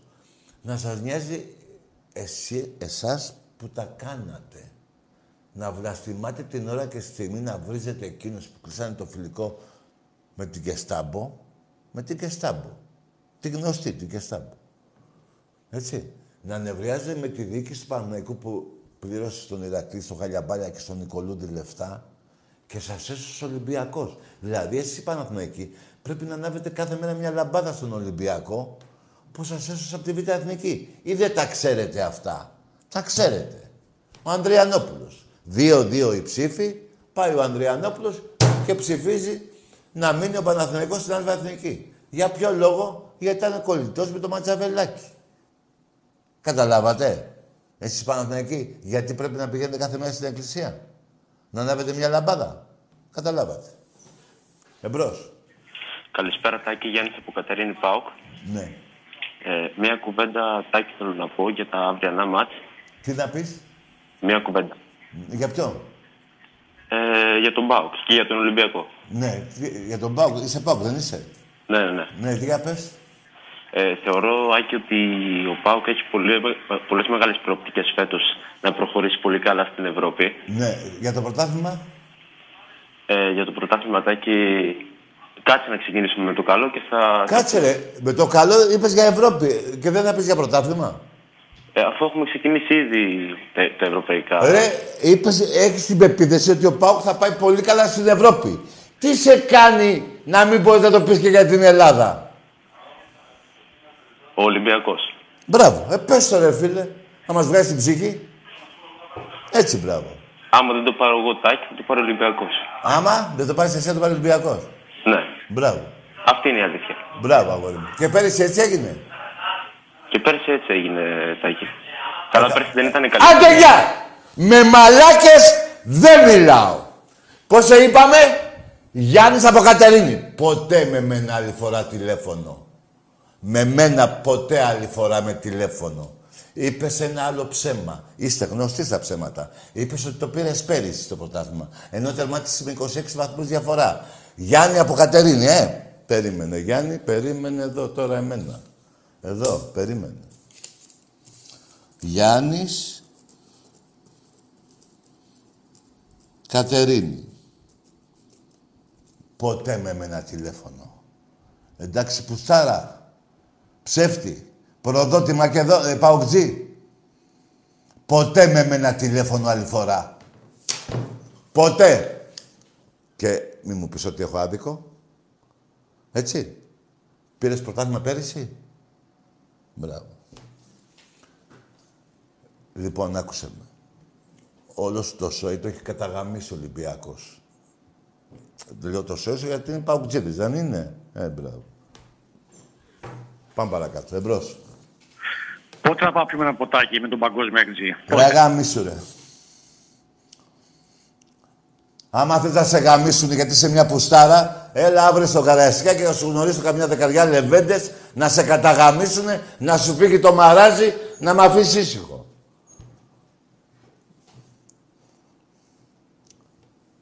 Εμπρός. Ξύτελ. Τι είπες? Τι είναι αυτός? Τάκη. Εδώ. Λοιπόν, είμαι ο Παναγιώτης, από Θεσσαλονίκη τηλεφωνώ, Παναθηναϊκός είμαι. Μάλιστα. Λοιπόν, κοίταξε, εγώ αλήθειες θα πω. Ναι. Το πρωτάθλημα φέτος θα το πάρετε ξεκάθαρα. Ναι. Αλλά στην Ευρώπη έχω μία αίσθηση ότι θα περάσετε στους ομίλους, αλλά θα αποκλειστείτε κατευθείαν. Μάλιστα. Τέταρτη θα βγείτε, τελευταίοι. Ένα λεπτό τώρα. Αυτό το είπες για τον Ολυμπιακό, Μάλιστα. Ωραία, για την ομάδα σου τι θα πεις? Ωραία, εμείς πιστεύω ότι κάναμε πολύ καλές μεταγραφές. Κάτσε ρε παιδί μου, να τα πάμε με τη σειρά. Είπες ότι θα πάρω πρωτάθλημα, δεν είπες? Εσύ, ναι. Ναι, ο Παναθηναϊκός θα πάρει. Πρωτάθλημα... Τα ζήτια μου! Άντε, γεια! Τι είπες ρε! Ρε τολμάς! Τολμάς και λες για Ολυμπιακό, για Ευρώπη, που δεν έχεις παίξει Ευρώπη, που είσαι 21.000 βαθμούς, που αύριο, αν παίξεις Ευρώπη εννοώ του χρόνου, ξέρεις με ποιους θα παίζεις. Θα ξεκινάς πριν τελειώσει το ελληνικό πρωτάθλημα. Δεν καταλαβαίνεις που έχετε μπλέξει. Και λες ότι θα αποκλειστώ εγώ. Που εγώ φέρνω βαθμούς, 117.000 βαθμούς και έχεις φέρει 21. Και να σας πω και ένα νέο. Κάπου διάβασα στην UEFA και μακάρι να γίνει, το παρακαλάω χρόνια. Η Ελλάδα τώρα είναι 20η θέση. Να πάψει αυτό να υπάρχει. Βαθμολογίες θα έχουν μόνο οι ομάδες. Δεν θα λέει πρώτα η Αγγλία, η Γαλλία, η Γερμανία, τρίτη, τέταρτη, 20η Ελλάδα. Όχι. Εάν γίνει αυτό, ο Ολυμπιακός θα είναι μέσα στις 5, 7, 8 ομάδες σε βαθμολογία. Δηλαδή, ό,τι βαθμούς παίρνει ο Ολυμπιακός, 21.000, 117.600 βαθμού, θα τους έχει ο Ολυμπιακός. Βάσει τη βαθμολογία αυτή, ο Ολυμπιακός θα είναι πολύ ψηλά. Δηλαδή, ας την Ελλάδα. Η Ελλάδα, οι χώρες δεν θα υπάρχουν. Είπαμε, δεν θα υπάρχουν και μακάρι να γίνει. Σε 2 χρόνια μάλλον. Λοιπόν, ο Παναθηναϊκός 21.000 βαθμούς, και παίζει. Δεν θα παίζει, μπορεί και να μην παίζει. Να λέτε, έλα εδώ, τι έχεις 21, α, δεν γίνεται, πρέπει να είσαι 25 για να συμμετέχεις. Καταλαβαίνετε τι καταστροφή να πάθετε. Ενώ τώρα σας σώνει σαν χώρα η Ελλάδα και παίζετε 3 θέσεις στο Carnation. Μετά, ο Ολυμπιακός δεν θα φέρνει βαθμούς για την Ελλάδα, που λένε ευτυχώς που ο Ολυμπιακός φέρνει βαθμούς, θα παίρνει βαθμούς για πάρτι του. Ο ΠΑΟΚ για πάρτι του. Η ΑΕΚ για πάρτι της. Καταλάβατε. Και αν γίνει αυτό, καταστραφήκατε. Εγώ παρακαλάω να μην υπάρχει Ελλάδα. Άστο 20η θέση και 30η. Ομάδες. Μπαρσελόνα, 500.000 βαθμούς. Πρώτη. United, 400.000. Δεύτερη. Λέμε τώρα. Ολυμπιακός, 200.000. Ολυμπιακός, όχι Ελλάδα. Παναθηναϊκός, 20.000. Δεν παίζεις καθόλου. Δεν παίζεις καθόλου. Η ΑΕΚ 30.000. Παίζεις, δεν παίζεις. Καταλάβατε τι έχετε να πάθετε. Παρακαλάω και κάνω το σταυρό μου. Να μην υπάρχουν οι χώρες, να υπάρχουν μόνο οι ομάδες. Και θα δείτε τι έχετε να γίνει. Θα σας πω εγώ τι έχει να γίνει. Που θα τολμήσει να πεις ότι ο Ολυμπιακός αποκλειστεί από ομίλους, ενώ ο Παναθηναϊκός έχει να παίξει 6 χρόνια στην Ευρώπη. Από μια καμπάλα είχε χάσει. Τραμπάλα, πώς τη λέγανε. Καταλάβατε τώρα τι έχετε πάθει. Και τολμάτε και παίρνετε τηλέφωνο.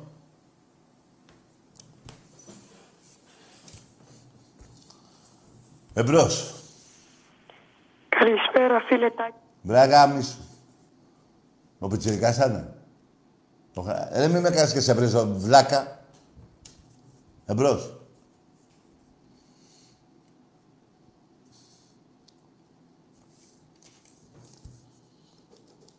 Να σας δω μετά.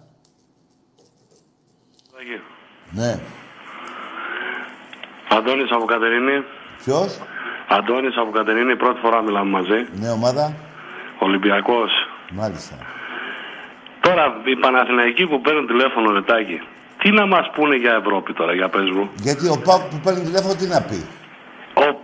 Ο ΠΑΟΚ μόνο θα ξαναβγεί ΣΥΡΙΖΑ, όταν θα ξαναβγεί ο ΣΥΡΙΖΑ, τότε θα ξανασηκώσει πάλι κεφάλι. Ναι, άλλοι κακόμοιροι κι αυτοί. Μπράβο. Γιατί εμείς εδώ τώρα στη Βόρεια Ελλάδα, εγώ τα ζω πολύ σε χειρότερο βαθμό. Μπράβο. Κομπλεξικοί. Ναι. Σηκώσανε κεφάλι από τότε που πήραν ένα πρωτάθλημα που είχαν ξεχάσει και αυτοί από πότε έχουν να πάρουν πρωτάθλημα. Σωστό. Και από εκεί και πέρα μας έχουν ζαλίσει τα ούμπαλα και ο ΠΑΟΚ έτσι και ο ΠΑΟΚ αλλιώς. Ήρθε ένας Σαββίδης εδώ πέρα τον οποίο τον έχουν κατακλέψει δεξιά-αριστερά. Βεβαίως. Και ο οποίος μπορεί να φύγει νύχτα και να μην ξέρουν αύριο ποιον πρόεδρο, όπως ο Παναθηναϊκός δεν ξέρει ποιον πρόεδρο έχει. Σωστό. Και τώρα παίρνουν αυτά τα καραγκουζάκια τηλέφωνα να μας πούνε τώρα για τον Ολυμπιακό. Ναι. Έτσι ακριβώς το λέω. Δηλαδή είναι δυνατόν, είχαμε έναν Κόκαλη, ναι. Έχουμε έναν Μαρινάκι, ναι. Ο οποίος γαμεί και δέρνει και δεν χαμπαριάζει κανέναν. Πρόσεξε. Εγώ. Ένα λεπτό. Δεν μηδενίζω τίποτα. Απλά ο Μαρινάκης σε σύγκριση με τον Κόκαλη, γιατί ο Κόκαλης δεν είχε. Δεν ήθελαν να τον βάλουν φυλακή. Δηλαδή ο Μαρινάκης έπαθε και, του κάνανε και προσωπικό πολέμο. Όχι μόνο στον Ολυμπιακό. Και δηλαδή ο Μαρινάκης πολέμησε. Το κάνανε στα αρχίδια. Ναι, πολέμησε και για τη φυλακή που θέλει να τον βάλει ο Καμένος και ο ΣΥΡΙΖΑ. Με ψέματα, έτσι. Και τον Ολυμπιακό. Ενώ ο Κόκαλης δεν είχε τέτοιο πρόβλημα. Ο άνθρωπος δεν ξέρω τώρα, γιατί και ο Μαρινάκης δεν έχει κάνει τίποτα για να τον κατηγορούν. Γιατί αν είχε κάνει. Έχει κάνει. Έχει κάνει, γιατί έχει έναν Ολυμπιακό, τον οποίο τον έχει ψηλά. Και η μοναδική ομάδα στην Ελλάδα, η οποία βγάζει λεφτά. Όλοι οι άλλοι είναι καταχρεωμένοι. Ναι, Γιάννη, ένα λεπτό. Είναι η μοναδική ομάδα στην Ελλάδα, Ολυμπιακός επί Μαρινάκη, σε μια πτωχευμένη Ελλάδα που επενδύει ο Μαρινάκης μέσω του Ολυμπιακού στην Ελλάδα. Επενδύει. Όσο κάνουν δύο δικοί μας παίχτες, κάνει όλη η ομαδούλα τους. Σωστό. Και τώρα παίρνει ο άλλος τώρα και μας λέει για Παναθηναϊκό. Ποιο Παναθηναϊκό ρε μεγάλε? Θα παίξουμε το UEFA, με ποιο θα παίξεις UEFA? Δεν έχει παίξει ποτέ. Είμαστε σοβαροί τώρα. Βλέπουμε τώρα έχουν σηκώσει κεφάλι όλοι. Ο ΠΑΟΚ και ο ΠΑΟΚ. Ποιος ΠΑΟΚ ρε, ποιος Παναθηναϊκός ρε, ποιος τι είναι αυτή ρε, οι αεξίδες. Άκουσε με φίλε, 21 χρόνια εκπομπή, θα το πω γιατί δεν το έχω πει αυτό. 21 χρόνια εκπομπή, επί 18 χρόνια δεν συζήταγα ποτέ για τον ΠΑΟΚ εγώ. Πάντα έλεγα με τον Παναθηναϊκό που είχαμε εκεί, με την ΑΕΚ, αυτά. Εγώ φταίω. Και βρίζω τον εαυτό μου που έχω δώσει αξία στον ΠΑΟΚ. Και μιλάω με τον κάθε μαλάκα ΠΑΟΚτζή. Έτσι ακριβώς. Εγώ φταίω. Έτσι ακριβώς. Ο ΠΑΟΚ ακούστηκε μέσω αυτής της εκπομπής. Όχι η ομάδα το ακούστηκε. Οι ΠΑΟΚτζίδες ακούστηκαν μέσω αυτή της εκπομπής. Και γι' αυτό είμαι υπεύθυνος εγώ και βρίζω τον εαυτό μου. Κοίταξε να τις βγάζουν και αυτοί όμως την κατάντια τους κάθε μέρα, βγάζουν την κατάντια τους κάθε μέρα. Κάθε μέρα αυτοεξευτελίζονται. Κάτσε βρε μαλάκα, κάτσε προσγειώσου, κάτσε αυτό, κάτσε εκείνο, χαμηλά την μπάλα. Δεν έχει ΣΥΡΙΖΑ πλέον, τέλος του ΣΥΡΙΖΑ. Ναι, άκουσα με φιλαράκο εκεί που είσαι στη Βόρεια Ελλάδα και η Κατερίνη. Έχεις ακούσει που είναι ο Γκέργη? Δεν έχω ακούσει πουθενά. Αυτός δεν μιλάγε συνέχεια. Εγώ ακούω ένα Μετρόπολης εδώ πέρα, ναι, το οποίο συνέχεια υπαοξίδες, καραπαοξίδες, ναι, που λένε για τον Ολυμπιακό και κάνουν και ράνουν. Και τους παίρνω μια μέρα τηλέφωνο. Λένε μάγκες εσείς υπαοξίδες. Έχετε δίλο τελευταία φορά την ομάδα σας να παίζει λόγο στο Champions League?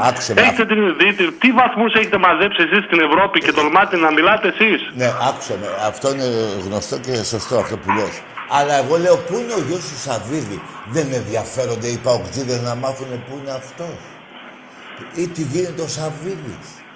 Γιατί, συγγνώμη, εσύ νομίζω ότι ο Σαββίδης το κάνει ο ΠΑΟΚ. Ένα λεπτό εγώ. Όχι, δεν είναι. Ήρθανε για μια δουλειά, ήρθανε για τη συμφωνία των Πρεσπών. Άκουσε με. Εγώ έτσι αναρωτιέμαι, από ενδιαφέρον το λέω. Πού είναι αυτό το παιδί, ρε παιδί μου, που έβγαινε και έκανε δηλώσεις? Έλα Ολυμπιακέ να φας 3, θα έρθουμε να σας βάλουμε 4. Αυτό το παιδί πού είναι, ρε παιδί? Εγώ ενδιαφέρομαι, δηλαδή, θα πάρω τηλέφωνο την Νικολούλη, αλήθεια λέω, να τον ψάξει. Να τον βρούμε, πού είναι αυτό το παιδί. Καταλήγουμε σε ένα συμπέρασμα μόνο, Τάκη μου, ναι, και με αυτό θα σε κλείσω κιόλας, ναι, για να μην σε απασχολώ άλλο, σε ένα συμπέρασμα, ναι, ότι θέλουν μια ζωή να τους έχεις στα 4 και να τους πηδάς και να μην τους αφήνεις να σηκώσουν κεφάλι. Μπράβο, γιατί όταν σηκώνουν λίγο κεφάλι αρχίζουν και κοκορεύονται και δεν γίνεται δηλαδή να τσαναχόμαστε τον άλλο. Έχεις δίκιο. Δεν μας αφήνουν να κάνουμε ούτε ένα τσιγάρο. Πρέπει να τους γαμάμε συνέχεια. Τίποτα, ούτε τζούρα. Να είσαι καλά, Τάκη μου, χάρηκα που σ' άκουσα. Και εσύ ρε φιλαράκο.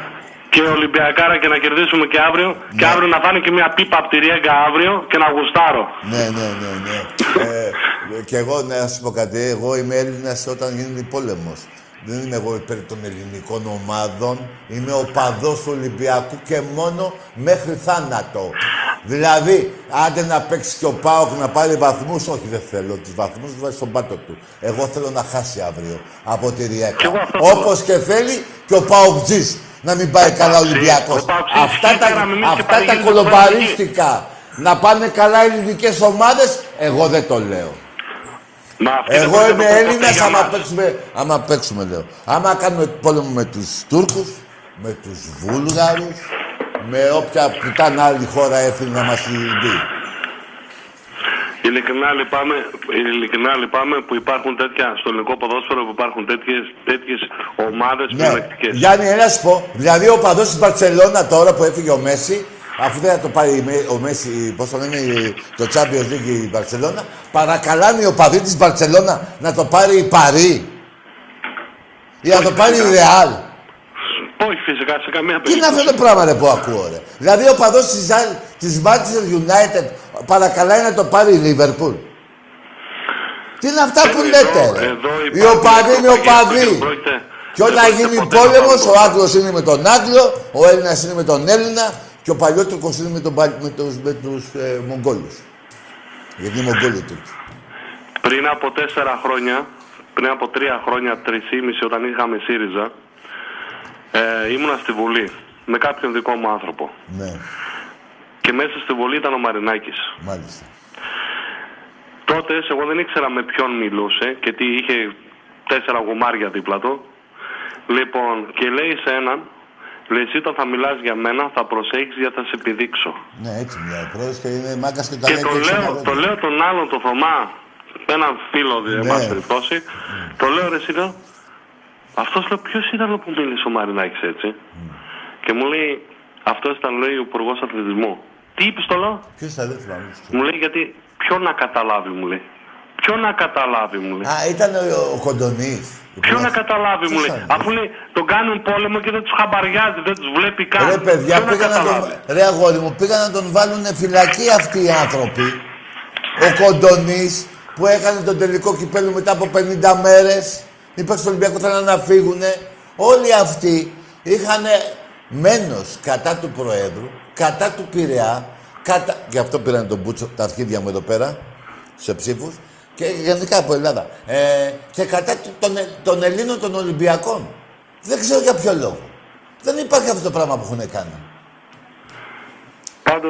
Πάντως μπράβο στο ΣΥΡΙΖΑ, μπράβο στον...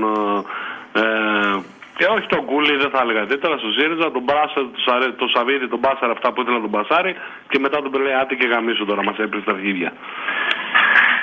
Μάλιστα. Λοιπόν, γεια σου φίλε. Με την νίκη Τάκη μου αύριο και να είμαστε καλά και πάντα να είναι και ο πρόεδρος μας καλά. Βέβαια. Και γενικά παιδιά να σας πω κάτι φίλε μου Ολυμπιακέ. Να πω κάτι. Εγώ θέλω όλοι οι Έλληνες να είναι καλά. Δεν θέλω τώρα. Άσο, με τις ομάδες μπορώ να σκοτωθώ. Αλλά άμα μου πει ένας ότι αυτός ο παδός στη στάδιο ομάδα, δεν θέλω να πω και ομάδα, κρίμα είναι, ότι πεθαίνει, δεν από να πάει να πεθάνει. Δεν γίνεται. Έτσι είμαστε εμείς οι Ολυμπιακοί και γι' αυτό δεν έχουμε βρει ποτέ νεκρούς εμείς οι Ολυμπιακοί και είμαι και γι' αυτό υπερήφανος. Καταλάβατε η διαφορά των Ολυμπιακών με τους άλλους. Λοιπόν, εμπρός.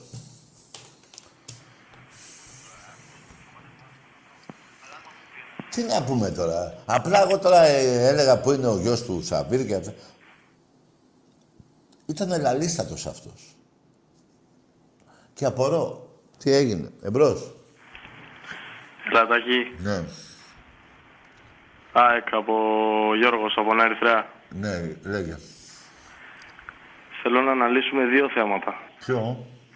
Το πρώτο είναι ποια είναι η άποψή σου που η ΑΕΚ είναι η μοναδική ομάδα η οποία δεν κατεβάζει K19 και έχει K23. Δεν το ξέρω, φίλε μου. Και το άλλο είναι από αυτό που προηγούμενος, ότι ας πούμε εγώ που είμαι ΑΕΚ, θα πανηγυρίσω όταν θα νικήσει ο Ολυμπιακός για την Ελλάδα που θα δώσει πόντους. Εντάξει, εγώ άκουσα με. Υπάρχουν και αυτοί οπαδοί και κάποιοι Ολυμπιακοί μπορεί να είναι έτσι. Αυτό το καταλαβαίνω όμως που. Άκουρα, Γιώργο, εμένα δεν μου βγαίνει ρε φιλαράκο, είναι κακό. Είναι οπαδικό. Δεν λέω ότι είναι κακό, αλλά. Άκουσε με, ρε αγόρι μου. Άκουσε με. Σε πάρα. Εάν αύριο φύγουν 100 αεκτζίδες, οι πρώτοι, γίνεται πόλεμος με τους Τούρκους, λέμε, και φύγουν οι πρώτοι 100 αεκτζίδες, θα παρακαλάω να τους καταγαμίσουν τους Τούρκους. Αλλά αυτό είναι η Ελλάδα μας. Είναι η πατρίδα μας. Αλλά με τις ομάδες. Είναι λογικό ρε φίλε. Εδώ ρε φιλαράκο μου, οι πολιτικοί παίρνουν μεταγραφές στα κόμματα. Δηλαδή βλέπεις έναν αριστερό, εκεί που λέει για εργασία, για αλληλεγγύη, πώς τα λένε αυτά δεν τα ξέρω, να πάει με τους άλλους. Δηλαδή είδα τον καμένο με τον αριστερό. Καταλαβες. Αυτά δεν μπορώ να τα κάνω ρε φίλε. Καταλαβαίνω και εγώ μαζί σου μέσα αυτό. Αγόρι μου, ναι. Αλλά περίμενε. Αλλά και το παδικό. Εγώ δεν παρακαλώ όπως ο Μαυροκουκουλάκης, παράγοντας του Παναθηναϊκού, να πει εγώ. Δηλαδή δεν θα πω ποτέ να πέσει το αεροπλάνο της ΑΕΚ. Ποτέ. Στορκίζομαι να πεθάνω τώρα. Ενώ ο Παναθηναϊκός το λέει. Μιλάω για τον κύριο αυτόν, τον Μαυροκουκουλάκη. Αλλά άμα μου πεις Τάκη, αύριο θες να κερδίσεις ΑΕΚ, θα σου πω όχι ρε Γιώργο. Δεν θα σου πω ναι. Για να μου πεις μπράβο, Τάκη είναι καλό παιδί. Προτιμώ να πεις τώρα, είσαι μαλάκας Τάκη. Ναι, αλλά δεν μπορώ να πω αυτό, δεν μου βγαίνει ρε παιδιά, δεν μου βγαίνει. Και εγώ είμαι μαζί σου που θέλω να νικήσει ο Ολυμπιακός. Όπως και οι Ολυμπιακοί υπάρχουν που θέλουν να νικήσει η ΑΕΚ, ο ΠΑΟΚ. Υπάρχουν. Εμένα δεν μου βγαίνει. Τώρα το ποιο είναι πιο καλό και το ποιο είναι το πιο κακό, ας θα το κρίνω εγώ. Αυτό είχα να σου πω Γιώργο μου. Εγώ ΑΕΚ είμαι, την υποδοχή. Άκουσε με Γιώργο, άκουσε με, ίσως επειδή 50 χρόνια εγώ δεν πάω μόνο στο γήπεδο. Εγώ έχω ζήσει τα πάντα για τον Ολυμπιακό. Δηλαδή δεν μου βγαίνει, δηλαδή προχωράω και βλέπω παιχνίδι. Δηλαδή σαν να είμαι στην τηλεόραση και βλέπω το βίντεο. Δηλαδή όλη μου η μέρα, εκτός 2-3-4 ώρες που κοιμάμαι, μιλάω μόνο όπως μιλάμε τώρα μαζί. Καταλαβαίνω όλη μου η ζωή, είτε στη δουλειά, παντού. Δηλαδή κι άλλοι είναι έτσι. Αλλά εγώ δεν θα πω ότι είναι κακό που θες να νικήσεις Ολυμπία. Αλλά ούτε να πεις ότι εγώ είναι κακό που λέω όχι. Είναι οπαδικό. Έφερα ένα παράδειγμα στον προηγούμενο. Ο οπαδός της Μπαρσελώνα παρακαλάει να πάρει η Ρεάλ 10 συνεχόμενα Champions League. Μην τρελαθούμε ρε παιδιά. Πες μου ρε αγόρι, με έχω αδικό. Όχι, αλλά ξέρεις τι, απλά το λέμε γιατί άλλο είναι η Ελλάδα. Η Ελλάδα θα ανέβει βαθμολογικά. Η Ισπανία δεν έχει θέμα να. Δεν την νοιάζει να ανέβει, είναι ήδη ψηλά. Όχι. Μιλάμε για τον οπαδό της Ρεάλ και για τον οπαδό της Λίβερπουλ. Αυτό δεν έχεις άδικο. Ο οπαδός της Ρεάλ δεν θέλει να πάει χάλια η Μπαρτσελόνα. Φίλε, το έχω δει εγώ αυτό σε βαγόνα μπάσκετ και να έχω αντίπαλους και τη Ρεάλ και την Μπαρτσελόνα και να βλέπω πώς κάνουν οι δυο τους. Έχω πάει στην Αγγλία και έχω ρωτήσει. Έχω πάει στο σπίτι του Τζορτζ Μπεστ και ρώτησα τον παππού που φύλαγε το σπίτι.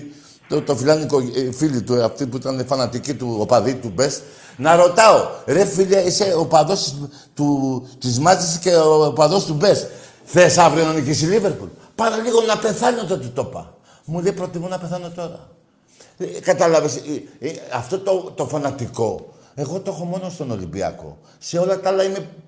Μπορώ να δεχτώ τα πάντα. Να μιλήσω και να μου βάλεις και να πω κάτι και να πάρω την ιδέα σου και να πω έχεις δίκιο. Αλλά στο θέμα το παδικό, είτε γιατί είμαι η καλύτερη ομάδα στην Ελλάδα, είτε γιατί με έχει τρελάνει αυτή η ομάδα, δεν μπορώ εγώ να παρά. Θα είναι ψέματα, ρε Γιώργο, να σου πω αύριο να νικήσει η ΑΕΚ. Και εγώ δεν μπορώ να πω ψέματα. Εντάξει, εγώ απλά σου λέω τι είμαι εγώ. Ότι ναι, εγώ, φίλε μου, και είναι πολύ σωστό και να σου πω και κάτι, έχω το θάρρος να σου πω μπράβο σου. Εγώ δεν είμαι έτσι. Άμα το πάρουμε λίγο λογικά, εγώ είμαι πιο κάτω από σένα στο θέμα του οπαδού. Εσύ είσαι καλύτερος οπαδός από μένα. Εγώ είμαι ένας τυφλός οπαδός. Εγώ ξέρω την αρρώστια μου για τον Ολυμπιακό. Καταλαβες. Ίσως παίζει και ρόλο που εντάξει, εγώ παίζω και ποδόσφαιρο. Και εγώ έχω παίξει ποδόσφαιρο, Γιώργο. Μου παίξα 20 χρόνια μπάλα. Έπαιζα στον ΑΕΤ το Σπάτων, Αλφα Αθηνών. Είναι άλλο τότε όμως και άλλο άλλες εποχές τότε και άλλο τώρα. Γιατί τώρα είναι το βλέπουμε άλλο. Ας πούμε, εγώ θα χαρώ να νικήσει αύριο ο Ολυμπιακός και ο ΠΑΟΚ. Ναι, επειδή παίζεις μπάλα. Επειδή παίζεις μπάλα θα χαρείς. Όχι, επειδή είμαι άλλος οπαδός. Αυτό που πες εσύ. Έρχομαι στην προηγούμενη κουβέντα που είπες. Τέλος πάντων, εντάξει, αγόρι μου, δεν διαφωνώ και μπράβο σου. Εγώ δέχτηκα και ότι είμαι πιο. Να το πω αλλιώς, να το καταλάβω. Πιο κακός οπαδός. Κατά τη γνώμη κάποιων που υποστηρίζω μόνο την ομάδα μου. Άμα αυτό πάει να πει ότι είμαι κακός οπαδός, ναι, το δέχομαι. Τι να κάνω εγώ. Δεν γίνεται. Εγώ όμως θα ευχηθώ όμως εσένα, σαν άνθρωπο Έλληνα, να έχεις τα καλύτερα στη ζωή σου. Ενώ αν ήμουν κακός. Θα έλεγα όχι ρε Γιώργο, Γιάννη, πώς είπαμε, να είσαι και κακός στη ζωή σου. Όχι. Εγώ θέλω όλοι οι Έλληνες να είναι καλά και να έχουν τα 1000 καλά. Γιατί άμα έχουν τα 1000 καλά όλοι οι Έλληνες, θα έχω κι εγώ κάτι καλό. Εγώ δεν καταργέμαι κανέναν Έλληνα, εγώ όμως δεν γουστάω τις ομάδες τους. Άμα αυτό είναι το μειονέκτημά μου, το δέχομαι και είμαι και υπερήφανος. Φίλε, γάμα τη σιώμα την πουτάνα. Ναι ρε, φωνή του Θεού. Φίλε, καλό βράδυ, χάρηκα που τα πάμε. Καλό βράδυ. Αυτό ήτανε, η φωνή του Θεού τα είπε όλα. Τόση ώρα λέγαμε παλιά και άσχετα πράγματα. Αύριο από τις 10 το πρωί μέχρι την ώρα του αγώνος πουλούνται τα ειστήρια. Πουλούνται και υπάρχουν και ραντεβού για τα διαρκείας. Στα διαρκείας θα ενημερώσει ο Ολυμπιακός πόσο είμαστε. Δεν το θυμάμαι εγώ το νούμερο. Πάντως πάμε πάρα πολύ καλά. Και μπράβο σε όλους τους Ολυμπιακούς. Και όσοι Ολυμπιακοί είναι αύριο εδώ να χρησιμοποιήσουν τα διαρκεία τους να πάνε. Και όσοι Ολυμπιακοί είναι αύριο στο γήπεδο, με μια φωνή να φωνάξουμε για την ομάδα μας. Καλό βράδυ σε όλους.